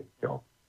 Když nemají vyřešený, vyřešený eh, páteřní rozvody, kterými by dopravili eventuálně z elektráren, kterých bude málo, Eh, do těch, do těch dobíjecích stanic. Jo. Tak páteřní sítě tyto, eh, tak jak jsou dneska dimenzovaný, a já jsem vyštudovaný energetik původně, takže o tom snad trošku ještě něco vím, eh, tak jako páteřní sítě by ty obrovské transfery energií, pokud bychom začali jezdit masově elektro, elektromobilama, tak je neunesou. Hledě k tomu, že, že elektrárny by to prostě nevyrobily, e, tu dost, e, dostatek energie. Jo. A oni nám budou říkat, že smíme, e, smíme ty peníze použít na zelený projekty. Navíc té, ta pozice toho žalobce, ta je zesílená ještě v tom, že pokud si pamatuješ, když jednali o, o tom, jak ten fond obnovy bude, bude vypadat, tak tam Eh, zásadní rozpor, na kterým se to téměř zaseklo při schvalování, tak eh, panoval okolo toho, jak ten fond bude rozdělen eh, poměrně mezi část, kterou, eh, kde budou čisté dotace, který ty státy, které eh, ty dotace přijmou, je nebudou vracet. A mezi tu část, která, z kterých se budou poskytovat klasické úvěry finanční, kdy ten stát je bude muset splácet na zpátek. A jestli si to dobře pamatuju, tak původní představa byla, že na dotační tituly půjde 75% a na e, úvěry, vratní úvěry půjde jenom 25%. A pak to uhráli v poměru půl na půl. Čili ten e, žalobce má pravdu, že to, to je vlastně dotování, dotování cizích vlád. No protože ty to ani nebudou, nebudou muset z poloviny eh, splácet, splácet eh, jako, jako půjčku, ale že to, že to dostanou jako nevratný dar. A vlastně za to ručí Německo, protože my si, my si řekněme si, jak eh, ten fond bude, eh, bude financovaný. Evropská unie vydá dluhopisy, jak jsme si řekli, ty budou umístěny na finančních trzích a ten, kdo je koupí, tak eh, kde bude inkasovat úrok, zřejmě každý rok, já teda neznám konečnou podobu, ale zřejmě to bude, že tam bude kupon klasický a každý rok proti tomu dostane úrok a na konci by měl dostat poslední úrok plus eh, celý kapitál, který do toho dá. Pokud ten dluhopis bude klasický. Existují jiné struktury, ale zůstaňme u tohohle.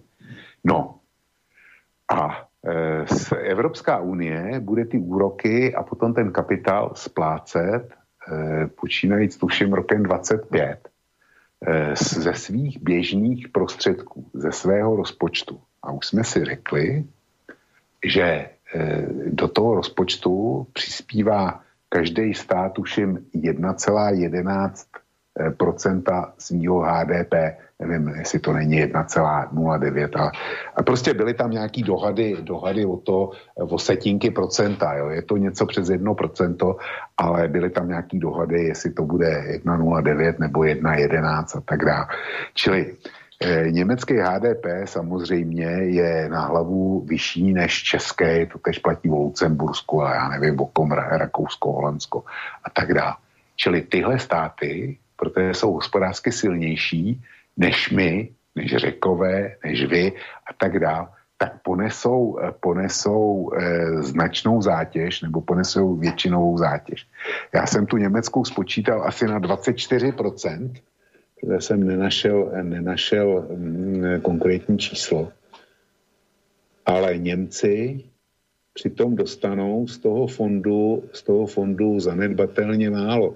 Francouzi dostanou, jestli si to dobře pamatuju, 70 miliard a Německo dostane asi 39.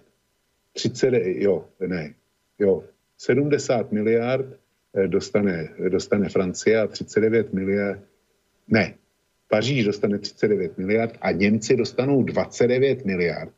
29 miliard celkově ze 750. Přitom ručí minimálně za 24% celkového objemu, tak velký je jejich podíl na HDP Evropské unie.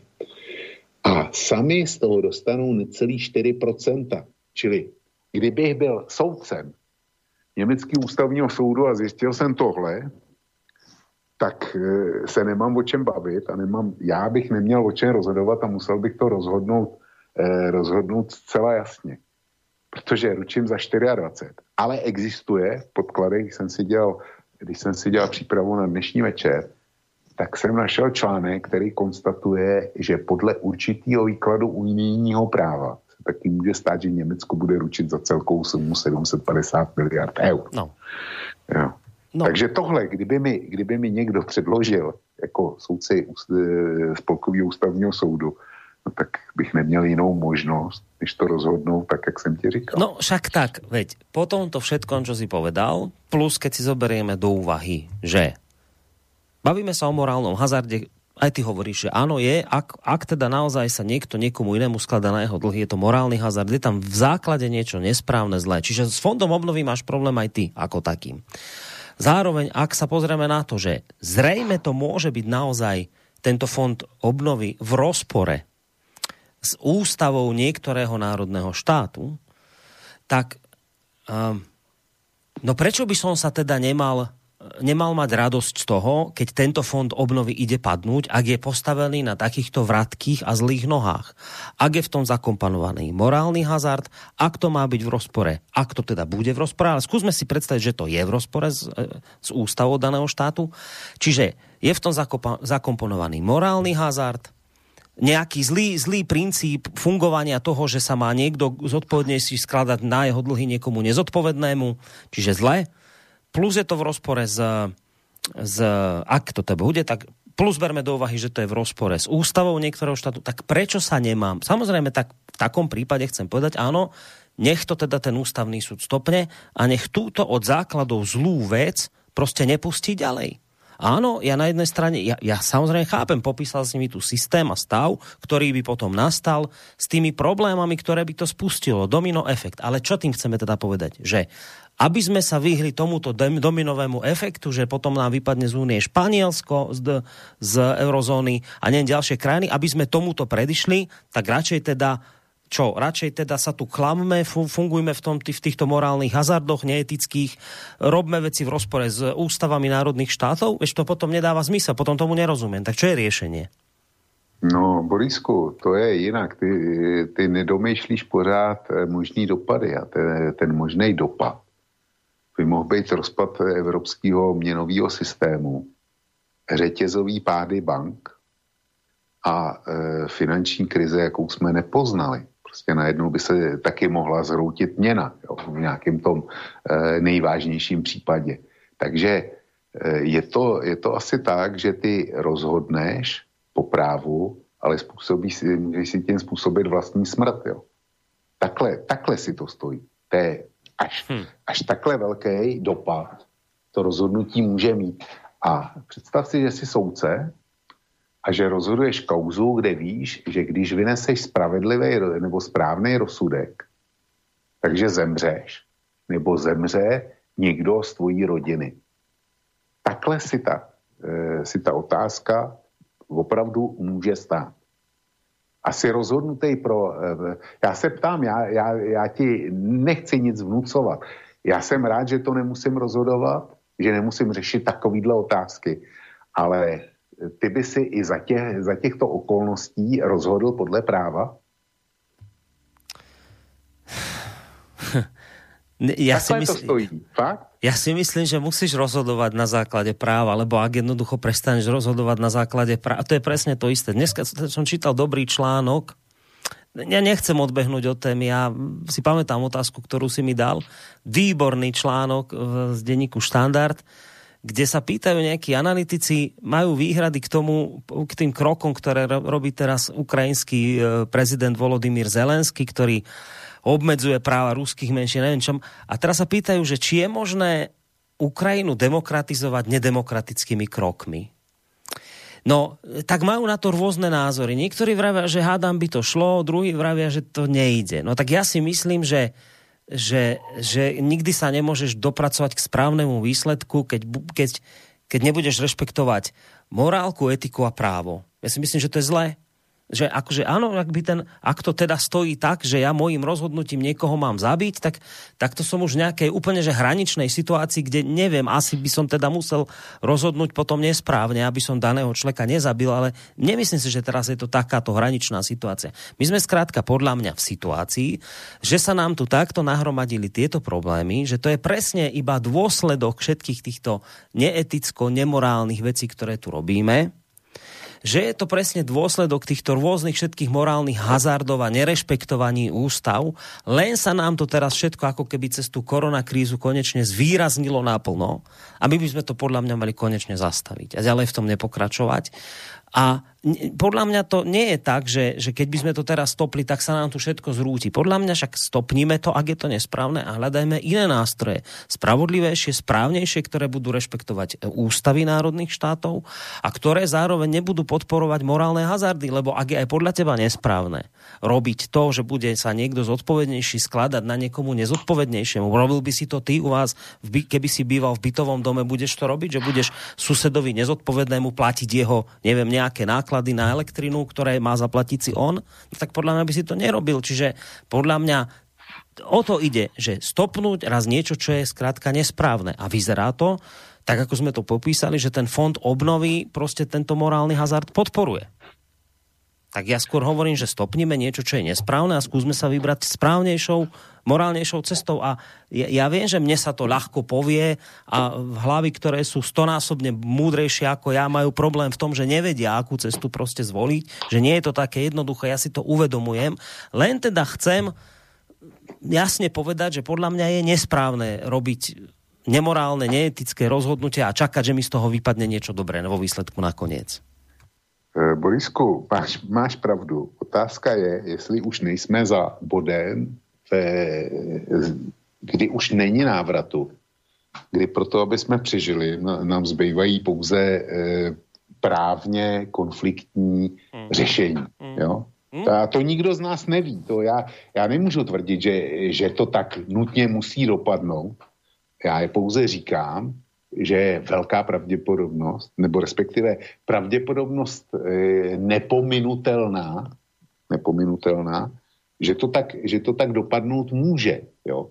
A jestli to tak dopadne nebo ne, to, to prostě nikdo, nikdo neví. Ty mi můžeš odpovědět zase, že když se vydáme tou cestou, kdy budeme legalizovat e, špatný rozhodnutí dál a budeme dál řetězit, takže se do toho bodu kdy potom ten fatální konec přijde, stejně dostaneme. To, to jako nevylučuju, jo. Hmm. No, to nevylučujú. No, dobre, však môže to byť presne tak, ako hovoríš ty, že nakoniec možno sme už za bodom, že sa už nedajú robiť správne rozhodnutia. A možno práve teraz je ten najvhodnejší čas zahrať si pesničku, ktorú som si tu šetril. E, nebude to nejaké veľké prekvapenie, my sme si už v tejto relácii hrali a práve si pamätám, že to bolo nejako takto okolo, myslím, týchto veľkonočných sviatkov. Ruku za ohňa by som za to nedal, ale určite viem, že sme si už hrali a tak sa mi hodí možno aj k tomu, o čom sa tu dnes rozprávame, o takom tom dobre a tom, čo považujeme za zlé a o hranici tenkej medzi nimi, ako sa to zvykne v živote zvrtnúť. A je to nakoniec pesnička s názvom Posledná večera, tak včera na Zelený štvrtok sme ano. si práve e, spomínali na poslednú večeru tak som si povedal, že túto pesničku od Rangersov by sme si dnes tak mohli zahrať, že tá by nám tak dnes do tohto všetkého tak zapasovala aj na pozadí tých sviatkov, ktoré tu máme, aj na pozadí možno toho, o čom sa rozprávame. Takže si ideme trošku hudobne oddychnúť a po pesničke sa pozrieme už aj na vaše maily.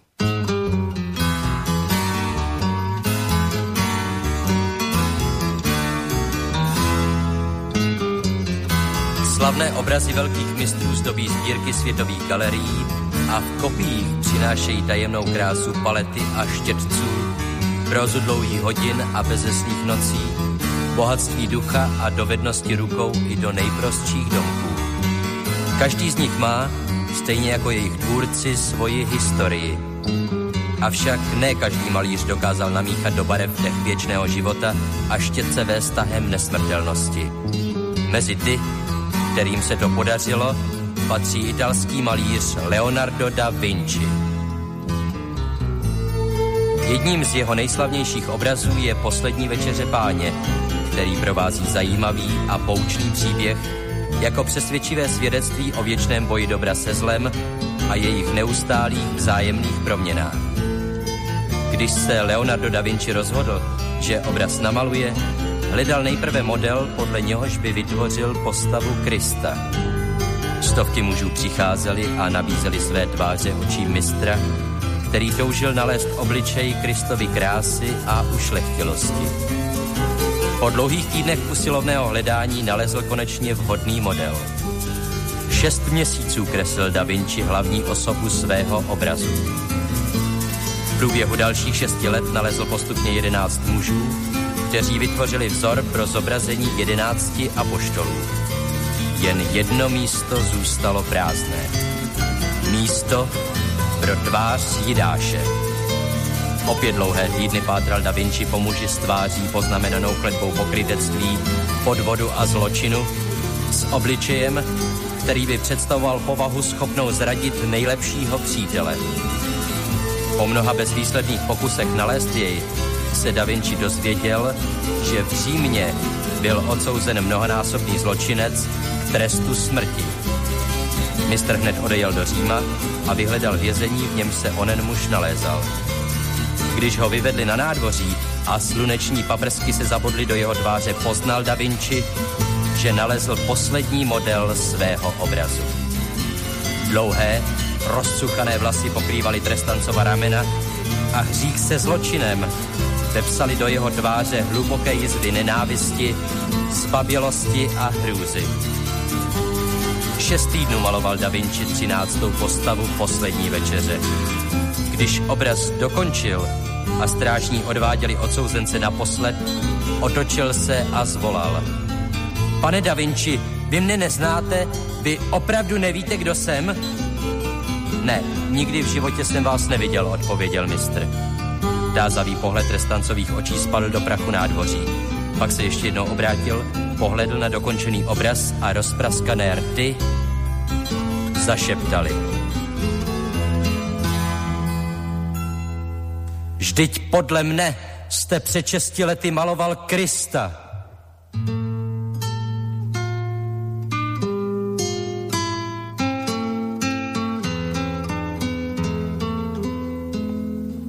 No, tak takto tematicky si dnes hráme aj vo vzťahu k našej dnešnej téme, o ktorej vlastne sme sa dostali k tomu, že či to teda vykolajiť celé, o čom bol aj ten úvod dnešnej relácie, alebo to teda nevykolejiť, či už sme za tým bodom, kde by vykolajenie ešte vôbec mohlo niečo priniesť, alebo už vôbec nie. Tak aj v tomto smere si tematicky hráme a tematicky sme si zahrali aj vo vzťahu k tomu, že máme to veľkonočné obdobie. Posledná večera eh, je s tým samozrejme veľmi úzko spojená. Počúvate reláciu Hodina Vlka. Dnes sa teda uh, rozprávame o veci, ktorú si mainstream nejakým spôsobom nevšimol a síce, že fond obnovy, s ktorým jednotlivé krajiny rátali ako s hotovou vecou, ešte môže byť nakoniec aj veľmi veľký problém v zmysle, že môže napríklad úplne celkom padnúť táto predstava, tento, tento nástroj, s ktorým teda chceli jednotlivé krajiny financovať svoje veľké hospodárske výpadky ekonomické, ktoré majú vďaka, e, vďaka koronakríze, že to jednoducho celé sa ešte môže zosypať, pretože jeden Nemec prišiel na ústavný súd tamojší a povedal okrem iných dôvodov aj to, že my proste mm, zo zákona na základe ústavy nemôžeme predsa spálcať dlhy iných. Naša ústava to zakazuje. No, ústavný súd sa na to pozrel a vraví, ja, na tom niečo bude. Chlap má možno aj pravdu, takže vydávame predbežné opatrenie, na základe ktorého nášmu prezidentovi zakazujeme pod takýto dokument s názvom Fodom obnovy dávať podpis. No a teraz vlastne sme v nejakom takom váku, nevieme, čo bude ďalej. O tom sa bude rozhodovať ďalej, ale už ako sme počuli od Vlčka, môže to mať naozaj nedozierne, nedozierne následky, ak by Fond obnovy nebol. O to zvláštnejšie je to, čo sme hovorili od samého začiatku, že naši, naši novinári, takí tí naozajstní, dobrí, seriózni, tí, ktorí všetko overujú a robia to v verejnom záujme, nejakú túto vec s týmto veľmi potenciálnym výbušným e, potenciálom si teda ne, nevšimli. Je to zvláštne. No, spomínal som, že po pesničke sa pozrieme už aj na vaše maily, tak si poďme nejaké prečítať, lebo dnes ten dvojhodinový čas naozaj dodržíme, nebudeme naťahovať reláciu. Začne mailom od Richarda. Keď som pred časom Slovákom sa snažil argumentovať, že v Nemecku na rozdiel napríklad od Slovenska európska legislatíva nie je nadradená nemeckému právu, tak všetci odporovali a dodnes na Slovensku platí, že európske nariadenia sú na Slovensku nadradené slovenskému právu. Nedokazuje toto rozhodnutie, ktoré diskutujete, ten fakt, že pre Nemcov je najvyšším zákonom skutočne ich ústava, kdežto na Slovensku sú to zákony Európskej únie? Toto sa pýta Richard. To je dobrá otázka skôr na teba, ako na znalca tých nemeckých reálií. Já si myslím, že ne. Eh, že takhle si to nestojí, že by Němci eh, nadřadili svou ústavu eh, evropským smlouvám. Oni ty evropské smlouvy dodržují a vlastně oni jsou architektem toho právního stavu, který v Evropské unii panuje. Nicméně oni a jejich soudy poukážou na to, co jsme vysílali před rokem. to rozhodnutí ústavního soudu z května loňského roku kdy e, ústavní soud se tehdy vyhnul otázce eh, toho financování, jestli teda Evropská centrální banka pro sporu s německou ústavou a vlastně se svým status, e, statutem financuje cizí vlády. Tomu rozhodnutí se vy, vy, vyhnul, tam nevydal jednoznačné stanovisko, ale eh, jak si ten spor dostal na jinou věcnou rovinu, kdy řekl, ale celý ten obchod je podezřelý a nemusí být právně dobrý, protože německá vláda eh, při tom, že tam jdou, eh, je zapojená Bundesbanka, tak nemá dostatečnou kontrolu nad transparentností a smysluplností celého toho procesu. To řekl před rokem. Ale zároveň teda se taky vlámal do, jak jsem řekl, do výlučného, tehdy výlučného hájenství Evropského soudního dvora. Ale nebylo to tak, že by nad, eh, on svým způsobem nadřadil německou ústavu hmm. evropským zvyklostem, jo. Hmm. Ale není to, není to v takový ty exaltované podobě, že v Německu existuje jejich ústava hmm. a pak není dlouho nic a pak teprve všechno ostatní. A zatímco na Slovensku je to, je to e, opačně. Problém je jinde, že německý ústavní soud se nebojí vzít si tyhle e, e, žhavý uhlíky do ruky, fouknout do nich a vydat, eh, vydat nad nima nález. Což český nebo slovenský soud ústavní, když by to měl udělat tohle, tak se tomu, eh, tak si dá dobrý pozor, aby se tomu vyhnul, aby o věci vůbec nerozhodoval.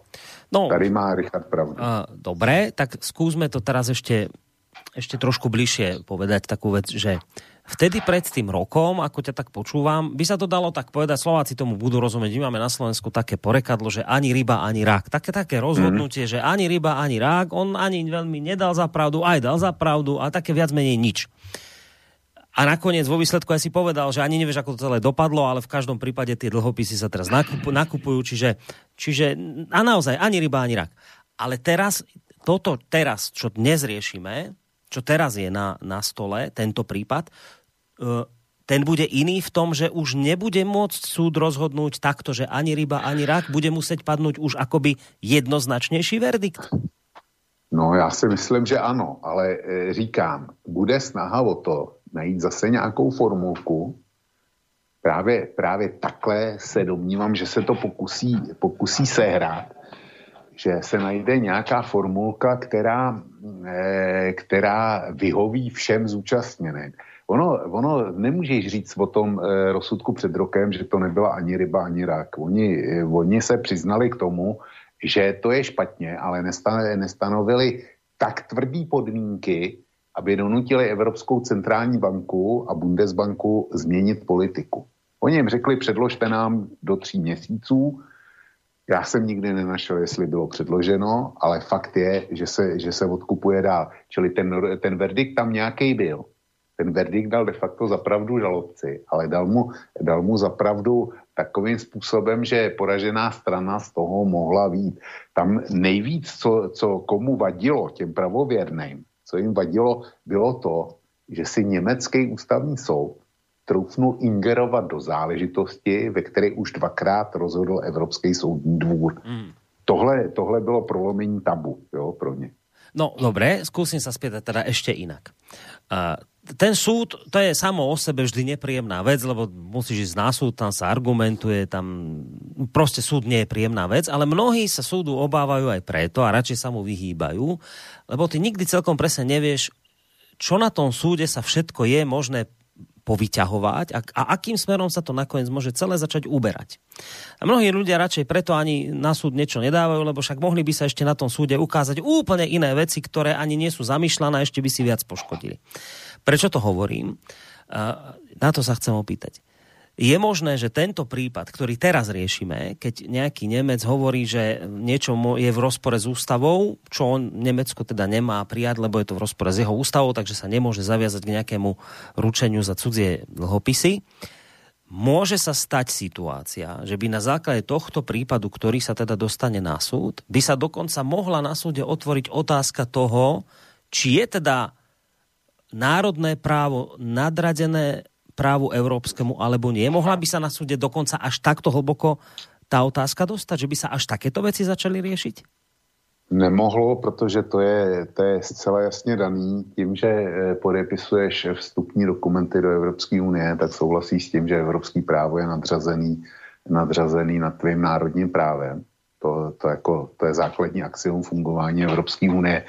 A já proto mám pochopení, to by bylo na, na samostatný pořád, proč si myslím, že to ani jinak nejde. Nebudu tvrdit, že to je vždycky dobře, ale tvrdím, že to jinak nejde.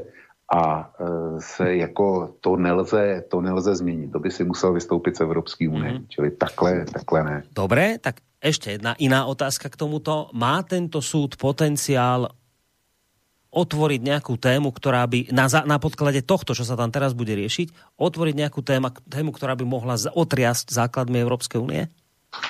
Nepochybně vedle, vedle e, jaksi toho, že by padnul fond e, obnovy jako takovej, což by byla sama o sobě dostatečná rána, tak e, z mýho pohledu to umožňuje takzvaný vyzobávání rozinek, protože tenhle soud, kdyby vyhověl té žalobě, tak by upozornil eh, nespokojence ve všech členských státech, že je možný před a poukázat na to, že něco je v zásadním rozporu s německou nebo s národní ústavou.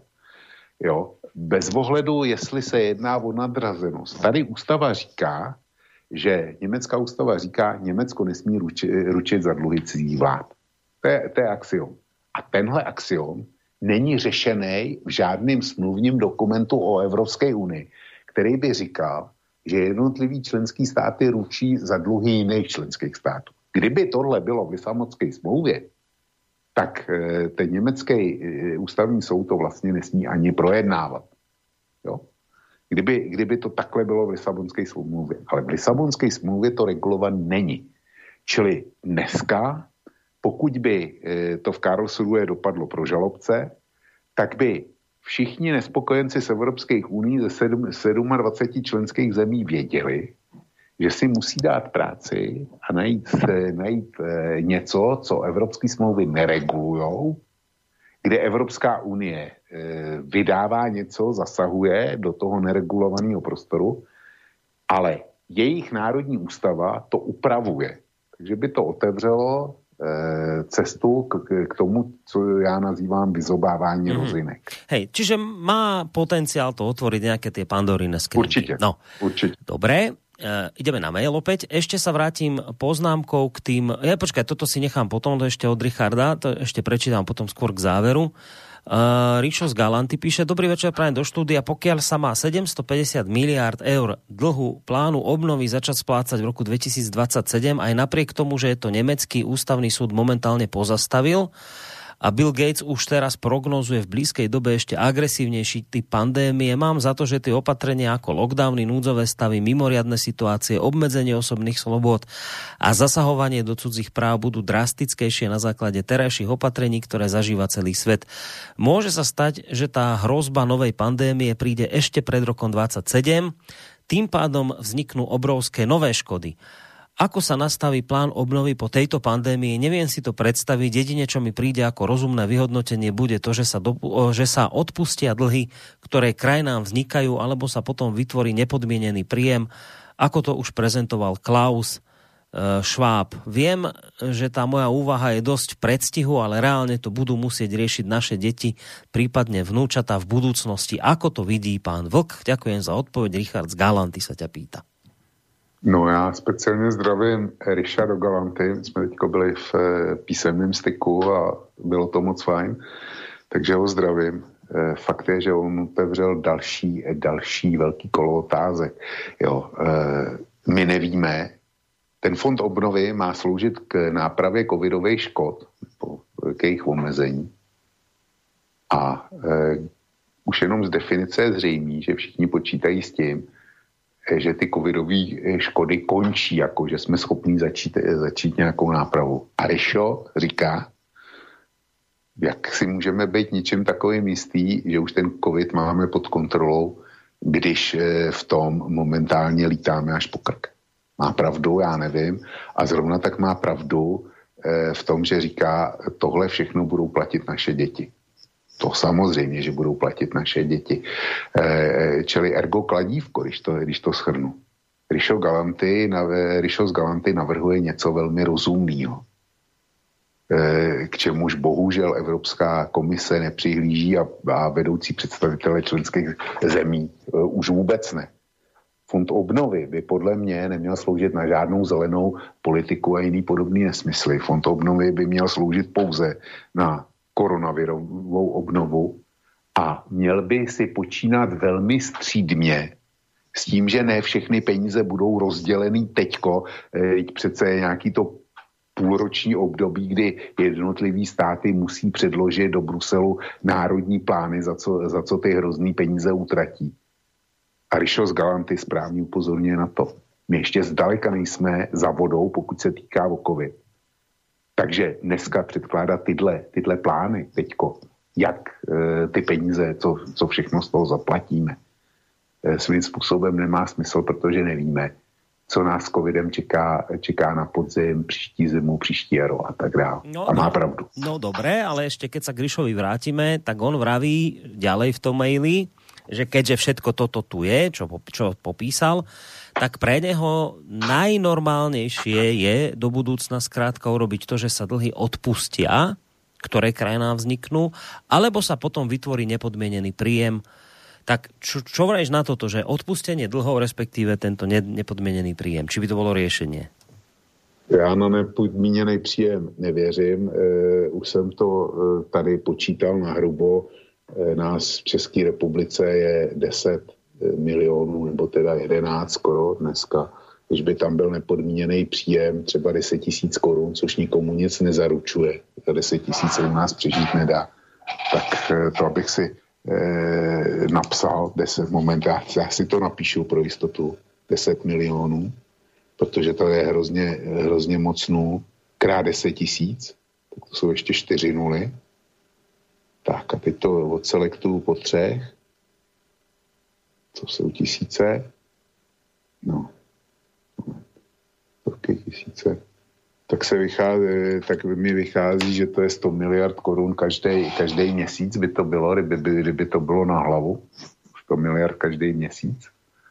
E, za 12 měsíců bilion 200 miliard a celý český rozpočet dohromady má e, na letošek milion 600, e, teda bilion 600 miliard. Čili už jenom z těchto čísel vidíme, že z 10 tisíc na měsíce přežít nedá a e, tudíž k životu to nestačí, ale sebralo by to e, nějakých 70, 80 nebo e, sebralo by to podstatnou část českého státního rozpočtu na celý rok, čili z mého hlediska je to neu, neufinancovatelný. Takže tudy, tudy cesta nevede, aspoň početně, pro mě zatím ne. A pokud jde o odpuštění dluhů, no, e, pokud má Rišo z Galanty peníze v nějaký bance, nějaký, tak bude srozuměný s tím, eh, že pokud jeho banka drží státní obligace, tak ten dluh vůči státu bude, bude odpuštěn a on tím pádem o ty peníze přijde. Bez tím srozuměný. Já se ptám, já eh, mu nic nepodsouvám. Hej, čiže, čiže ty hovoríš, lebo to zase, vieš, mnohí ľudia nevedia, že E, to odpustenie dlhov znamená, že by, mnohí, že by to poškodilo aj mnohých radových občanov, takáto vec. Že to no nie... určitě, buď přímo nebo nepřímo. Přímo ty, který ty, e, ty státní dluhopisy drží, a takový už jsou, a nepřímo e, v tom, že jejich banky, kde oni mají peníze, tak přebyteční peníze určitě ukládají do státních papírů. Jo. A kdyby se řeklo, ty dluhy odpustíme, no, tak mm. jako ty banky, kde mají oni peníze, by nedostali, nedostali příslušný kapitál zpátky. Dobre. Což by mělo následky. Poďme na ďalší mail od Johnnyho. Dosť dobre nerozumiem argumentácii Vlka, takže by sme mali zachraňovať nadkriticky veľké krajiny do nekonečná, lebo by mohli nakoniec vystúpiť. Veď nakoniec tí Taliani aj tak vystúpia, ale bude to oveľa drahšie. Mimochodom práve Taliani majú veľa vnútorného dlhu, to je štátne dlhopisy držia vo veľkom talianské banky. Vystúpenie Talianska by bolo pomerne ešte izolovaná katastrofa a doplatili by na to najviac práve Taliani. Oni by boli prví, ktorí by museli zachraňovať svoje banky. Zbytok sveta by na tom nebol až tak zle. Zlé zapnutý gombík bol už v 2010 s Gréckom, to sa potá, e, potáca doteraz. Pred covidom by na tom boli, bol asi oveľa lepšie, ako boli s celou tou pomocou. A áno, o tom, že Brusel bude vlastne určovať, do čoho sa má investovať, keď na Slovensku padajú mosty, to už je e, dokonanie centralizácie a neefektívneho vyhadzovania peňazí. No, tak toto ti napísal Johnny. No tak do jistý míry má pravdu, ale vystoupení Itálie z měnové unie by skutečně s eurem zacloumalo, eh, zacloumalo natolik, že buď by se Evropská měnová unie rozpadla vůbec, anebo by se rozdělila na silný severní euro a e, velice slabý a měkký jižní euro. Itálie je skutečně kapitola sama pro sebe, to má, to má pravdu, ale, ale vystoupení Itálie by bylo velkým třeskem. Nebylo by to zadarmo. Uh, dobre, poďme na ďalší mail, uh, lebo ten čas sa nám pomaličky naplňa. Dobrý večer, predpokladajme, že Ústavný súd Nemecka je apolitický a nezávislý súd, ktorý rozhodne bez nepodloženého ovplyvňovania. Teda, že výsledok Ústavného súdu Nemecka by v plnom rozsahu odmietol prijať e, ten plán obnovy, tak ako si to prevažná väčšina politických strán v Nemecku predstavovala prijať. Predpokladám, že EÚ by musela zmeniť pravidlo samotnej EÚ a získať peniaze na tento fond obnovy na základe zmeneného pravidla. Vedel by VOK odpovedať na otázku, kto EÚ kryje všetky vydané obrovské sumy peňazí v obehu doteraz? Aké, ak sú to fiktívne peniaze, potom nie je problém postupovať týmto spôsobom ďalej a natlačiť 57 miliard EÚ, teda eur a dať ich do obehu. Pýta sa Láco. No a co směšuje několik věcí dohromady. Eh, Evropská unie nevydává peníze, to je, to je záležitost Evropské centrální banky. Evropské, a Evropská centrální banka není Evropská unie. Je to Evropská instituce, ale není to Evropská unie. A jejími podílníky jsou jednotlivé centrální banky eh, zemí eurozóny. Takže tam rozhoduje nějaká rada guvernérů a ty určují měnovou politiku, i kolik se vydá peněz. A samozřejmě, samozřejmě, že by, že by Evropská centrální banka, kdyby padl fond obnovy, takže by do, do řešení vzniklé situace byla, byla zapojená, to osobně předpokládám. A zřejmě by to řešili obrovským nákupem eh, dluhopisů, eventuálně odkupem úvěrů, těch špatných úvěrů, který drží eh, banky příslušných zemí. A místo toho by jim dodali hotovost, tak aby jim, eh, aby rozašeným financím těchto států pomohli. Takhle nějak si představuju, že by to asi bylo, ale nemusí mít pravdu. Jo. Uh, ne, nemusí mít pravdu. Dobre, dáme si ešte posledné maily. Ja myslím, že všetky stihneme. Inak, ako čakáte, že dopadne ten súd? Veď rozhodne politicky. Všimnete si napríklad rozsudok Európskeho súdu v Luxemburgu, kde napadlo, tuším, AFD rozhodnutie Merkelovej vpustiť migrantov v roku 2015 a argumentovalo precedensom z roku 1994, keď ústavný súd v Nemecku povedal, že právo o požiadanie názyl má len ten, kto sa nedostane do Nemecka suchou nohou, čiže loďou, lietadlom, plus samozrejme išlo porušenie porušenie Dublinského dohovoru. Napriek flagrantnému porušeniu Dublinského dohovoru ten súd povedal, že áno, bolo to porušenie Dublinu, ale išlo o špecifickú situáciu a bla bla bla. Nakoniec to nepotrestal. Tak nejak to podľa mňa dopadne aj s týmto. Ak by aj nemecký súd rozhodol, že je to v rozpore s nemeckou ústavou, tak nejaký dílinke Eurohujer to napadne v Luxemburgu a bude sa snažiť do roztrhania tela, aby to prešlo. Tak myslím si, že takýto scenár to bude mať. E, myslí si to náš poslucháč Johnny. Ešte tu máme z neho mail.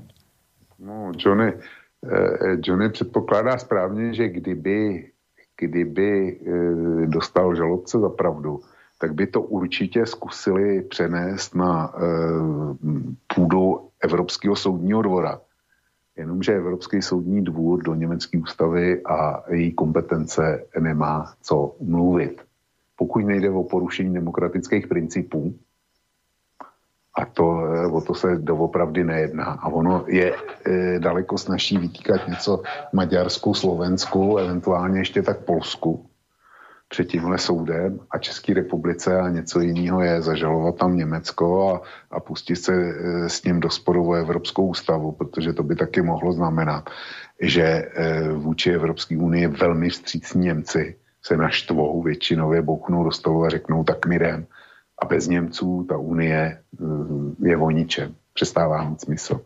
Takže já si myslím, že evropský soudy to budou napětě sledovat. Určitě by je někdo zkusil zatáhnout do sporu, ale jestli to padne na tom paragrafu, ručení, že Němec, Německo nesmí ručit za dluhy cizích vlád, tak s tím žádný evropský soud nic neudělá. A potom tu ešte máme dlhší mail od Jula. Zdravím nás obidvoch, ďakujem pekne. Minule ste neprečítali druhú časť môjho e-mailu, ale ak ho prečítate, tak som už minulý týždeň naznačoval aj dnešnú tému a z tohto došlo k tak rýchlej reakcii Nemeckého ústavného súdu. Vlkovi som to preposlal a páčilo sa mu to. Roman s Vlkom majú pravdu s tými covid pasmi napriek tomu, že to je proti väčšine ústav všetkých krajín. Z čoho som smutný je môj osobný názor po viac ako 30 rokoch života v Nemecku. Myslel som si, že rok 2015 zahýbe kvôli migrácii Nemecko myslím pritom na obyvateľstvo, ale nebolo to prakticky tak významné. Teraz však z blízkeho okolia zachytávam nejaké šumenie kvôli covid pasom. Tvrdí Nemci, myslená je týmto stredná, vysoko vzdelaná časť obyvateľstva a nie hajlujúca pravica mimo verejnosti zastávajúca tento názor k spoločnému a sociálnemu kľudu. Dajte ľuďom lacné potraviny. Nemecko má jedny z najlacnejších potravín na svete a nechajte ľudí užívať si 3 až 4 krát v roku dovolenku. Doposiaľ má bežný pracujúci Nemec k dispozícii 27 až 35 dní plateného voľna. Doteraz to všetko platilo a teraz k tým šumom. Dovolenky hrajú nielen ako prestížna, ale aj spoločenská záležitosť veľkú rolu v Nemecku. Ide v rodinách, ide to v rodinách a v mentalite tak hlboko, že to niekedy spôsobuje určitú spoločenskú závislosť a dlhoročné priateľstva udržujú určitú rovnováhu v tomto smere. Ceny, destinácie, typ dovolenky a podobne, aby dovolenka s priateľmi vyhovovala každej strane. No a títo tvrdí Nemci varujú, že ak by došlo k hrubému narušeniu týchto dvoch bodov, tak toto môže zatriasť nemeckou spoločnosťou, pretože jedna časť je a ďalšia časť obyvateľstva nie je za očkovanie a testovanie. Ak to vlk spomínal s tým gréckým príkladom, Nemec sa nebude baviť s gréckým colníkom, ale jednoducho tam nepôjde, divadlo sa v spoločnosti ale začne až pri plánovaní podovolenkových stretnutí tam príde na denné svetlo problematika trhania dlhoročných známostí bez konkrétneho uvedenia dôvodu. Nemec jednoducho neuvádza pri určitých problémoch dôvod, nevypne vypínač, ktorý je možné opätovne zapnúť, ale jednoducho doslovne vytrhne kábel z múru. Takéto a podobné pretrhnutia som zažil a takto pretrhnutý reťazec v nemeckej spoločnosti už nikdy nie je možné dať do pôvodného stavu. V tomto sú Nemci veľmi konzervatívni a radikálni, takže toto môže priniesť jednu obrovskú negatívnu zmenu a otraz nemeckej spoločnosti a z tohto je človek trocha rozladený a dáva to do budúcnosti veľa negatívnych otázok. Napísal Julo, to sa očividne ešte teda vrácia k téme trikolóry. Tak neviem, či chceš na to reagovať, lebo predsa len máme tému dnes trošku inú. Já jsem e, prostě s Julem ve styku, zdravím ho, ano, tenhle mail mi poslal a jsem mu na to, na to reagoval, takže on e, mý nastavení zná. E, má pravdu, on popisuje německý, německý e, speciality, které tady nejsou. V Německu je dovolená doopravdy statusový symbol a doopravdy platí, že jezdí stálý klany známých někam. A pokud by došlo na to, že by část z nich měla covidový pás a část nikoli, tak skutečně hrozí štěpení německé společnosti. To je fenomén, který si eh, na Slovensku a v Čechách neumíme představit vůbec. Jo. Ale v hmm. Německu to hraje roli a mohlo by, Julo má pravdu v tom, že by to mohlo vést k zásadní radikalizaci eh, německé společnosti. No, jo, a... ten postřeh je veľmi dobrý. Tým bych skončil. S mailami som skončil. Posledná otázka, týmto končíme reláciu. Môže sa stať situácia, že sa dostane Nemecký ústavný súd do stretu s Evropským súdom, súdnym dvorom? Může se e, takhle. E, Němci si budou dávat pozor na to, aby se tomu vyhli a e, neposuzovali ty body, který, body 2 a 3, který jsem zmínil. To znamená, že Evropská unie překročila eh, to, k čemu má mandát. To znamená, že smí hospodařit jenom s prostředkama, s prostředkama, eh, který má k dispozici a že musí držet vyrovnaný rozpočet. To znamená, že nemá právo vydávat, vydávat vlastní dluhopisy. Tak já se domnívám, že tomuhle se vyhne. Jo. O tom, o, tom, o tom rozhodovat nebude, protože tady by potom převážil názor Evropského soudního dvoru. Ale Evropský soudní dvůr e, by neměl mít právo, i když v případě negativního rozsudku to určitě zkusí. Zkusí spochybnit suverenitu německého ústavního soudu, pokud jde o výklad německé ústavy. Tady bych to čekal. No, dobre, pozerám, že sme sa presne trafili do dvojhodinového času. Ako som hovoril, nebudeme to dnes naťahovať, takže toľko k výbušnej téme. Ak budete chcieť sa do nej, o, o nej dozvedieť viac, tak už onedlho v mainstreame. O nejaký týždeň to tam bude, budete mať. tak, takže ďalšie veci sa tam dočítate, ale ešte si chvíľu na to počkajte. Vlčko, ďakujem ti veľmi pekne, že si aj tento sviatočný deň nám opäť venoval a že si, aj vieš, nie len za to, čo si tu dnes povedal, ale za to, že si vôbec tento, tento problém vyťahol na svetlo sveta. No lebo nebyť teba, tak o tom ani ešte zatiaľ ani nevieme, ani my. Takže za to som ti veľmi pekne vďačný. Odvedol si Borisko, veľmi dobrú prácu. Borisko, děkuju za pochvalu. E, díky nejsou na místě kosa by neměla smysl, kdybych eh, nehledal témata, které jiní nepojednávají jo, a nesnažil se je mm, dát do našeho veřejného prostoru a na slobodný vysílači taky. Takže bylo mi potěšením, jako vždycky, děkuji ti za bezvadný moderování, posluchačům za zájem a všem posluchačkám a posluchačům slobodného vysílača přeju eh, pěkný velikonoce. Užijme si je. Ďakujeme ti pekne. Noc. To bol teda Vočko z portálu Kosa alebo Vlkovo blogu. Je to zakladateľ, prevádzkovateľ tohto internetového portálu. Ja sa k jeho prianiu pekných, šťastných, požehnaných už akokoľvek e, veľkonočných sviatkov samozrejme. Ja pripájam aj napriek tomu, že to máme v takejto pandemickej e, situácii a dobe, aká je. Napriek tomu to prežite, pokiaľ možno naozaj najlepšie, ako sa dá. Pekný zvyšok piatkového večera a takisto aj ten víkend nadchádzajúci nech je príjemný vám pre Boris Koroni do počutia. Táto relácia vznikla za podpory dobrovoľných príspevkov našich poslucháčov. I ty sa k ním môžeš pridať. Viac informácií nájdeš na www.slobodnyvysielac.sk Ďakujeme.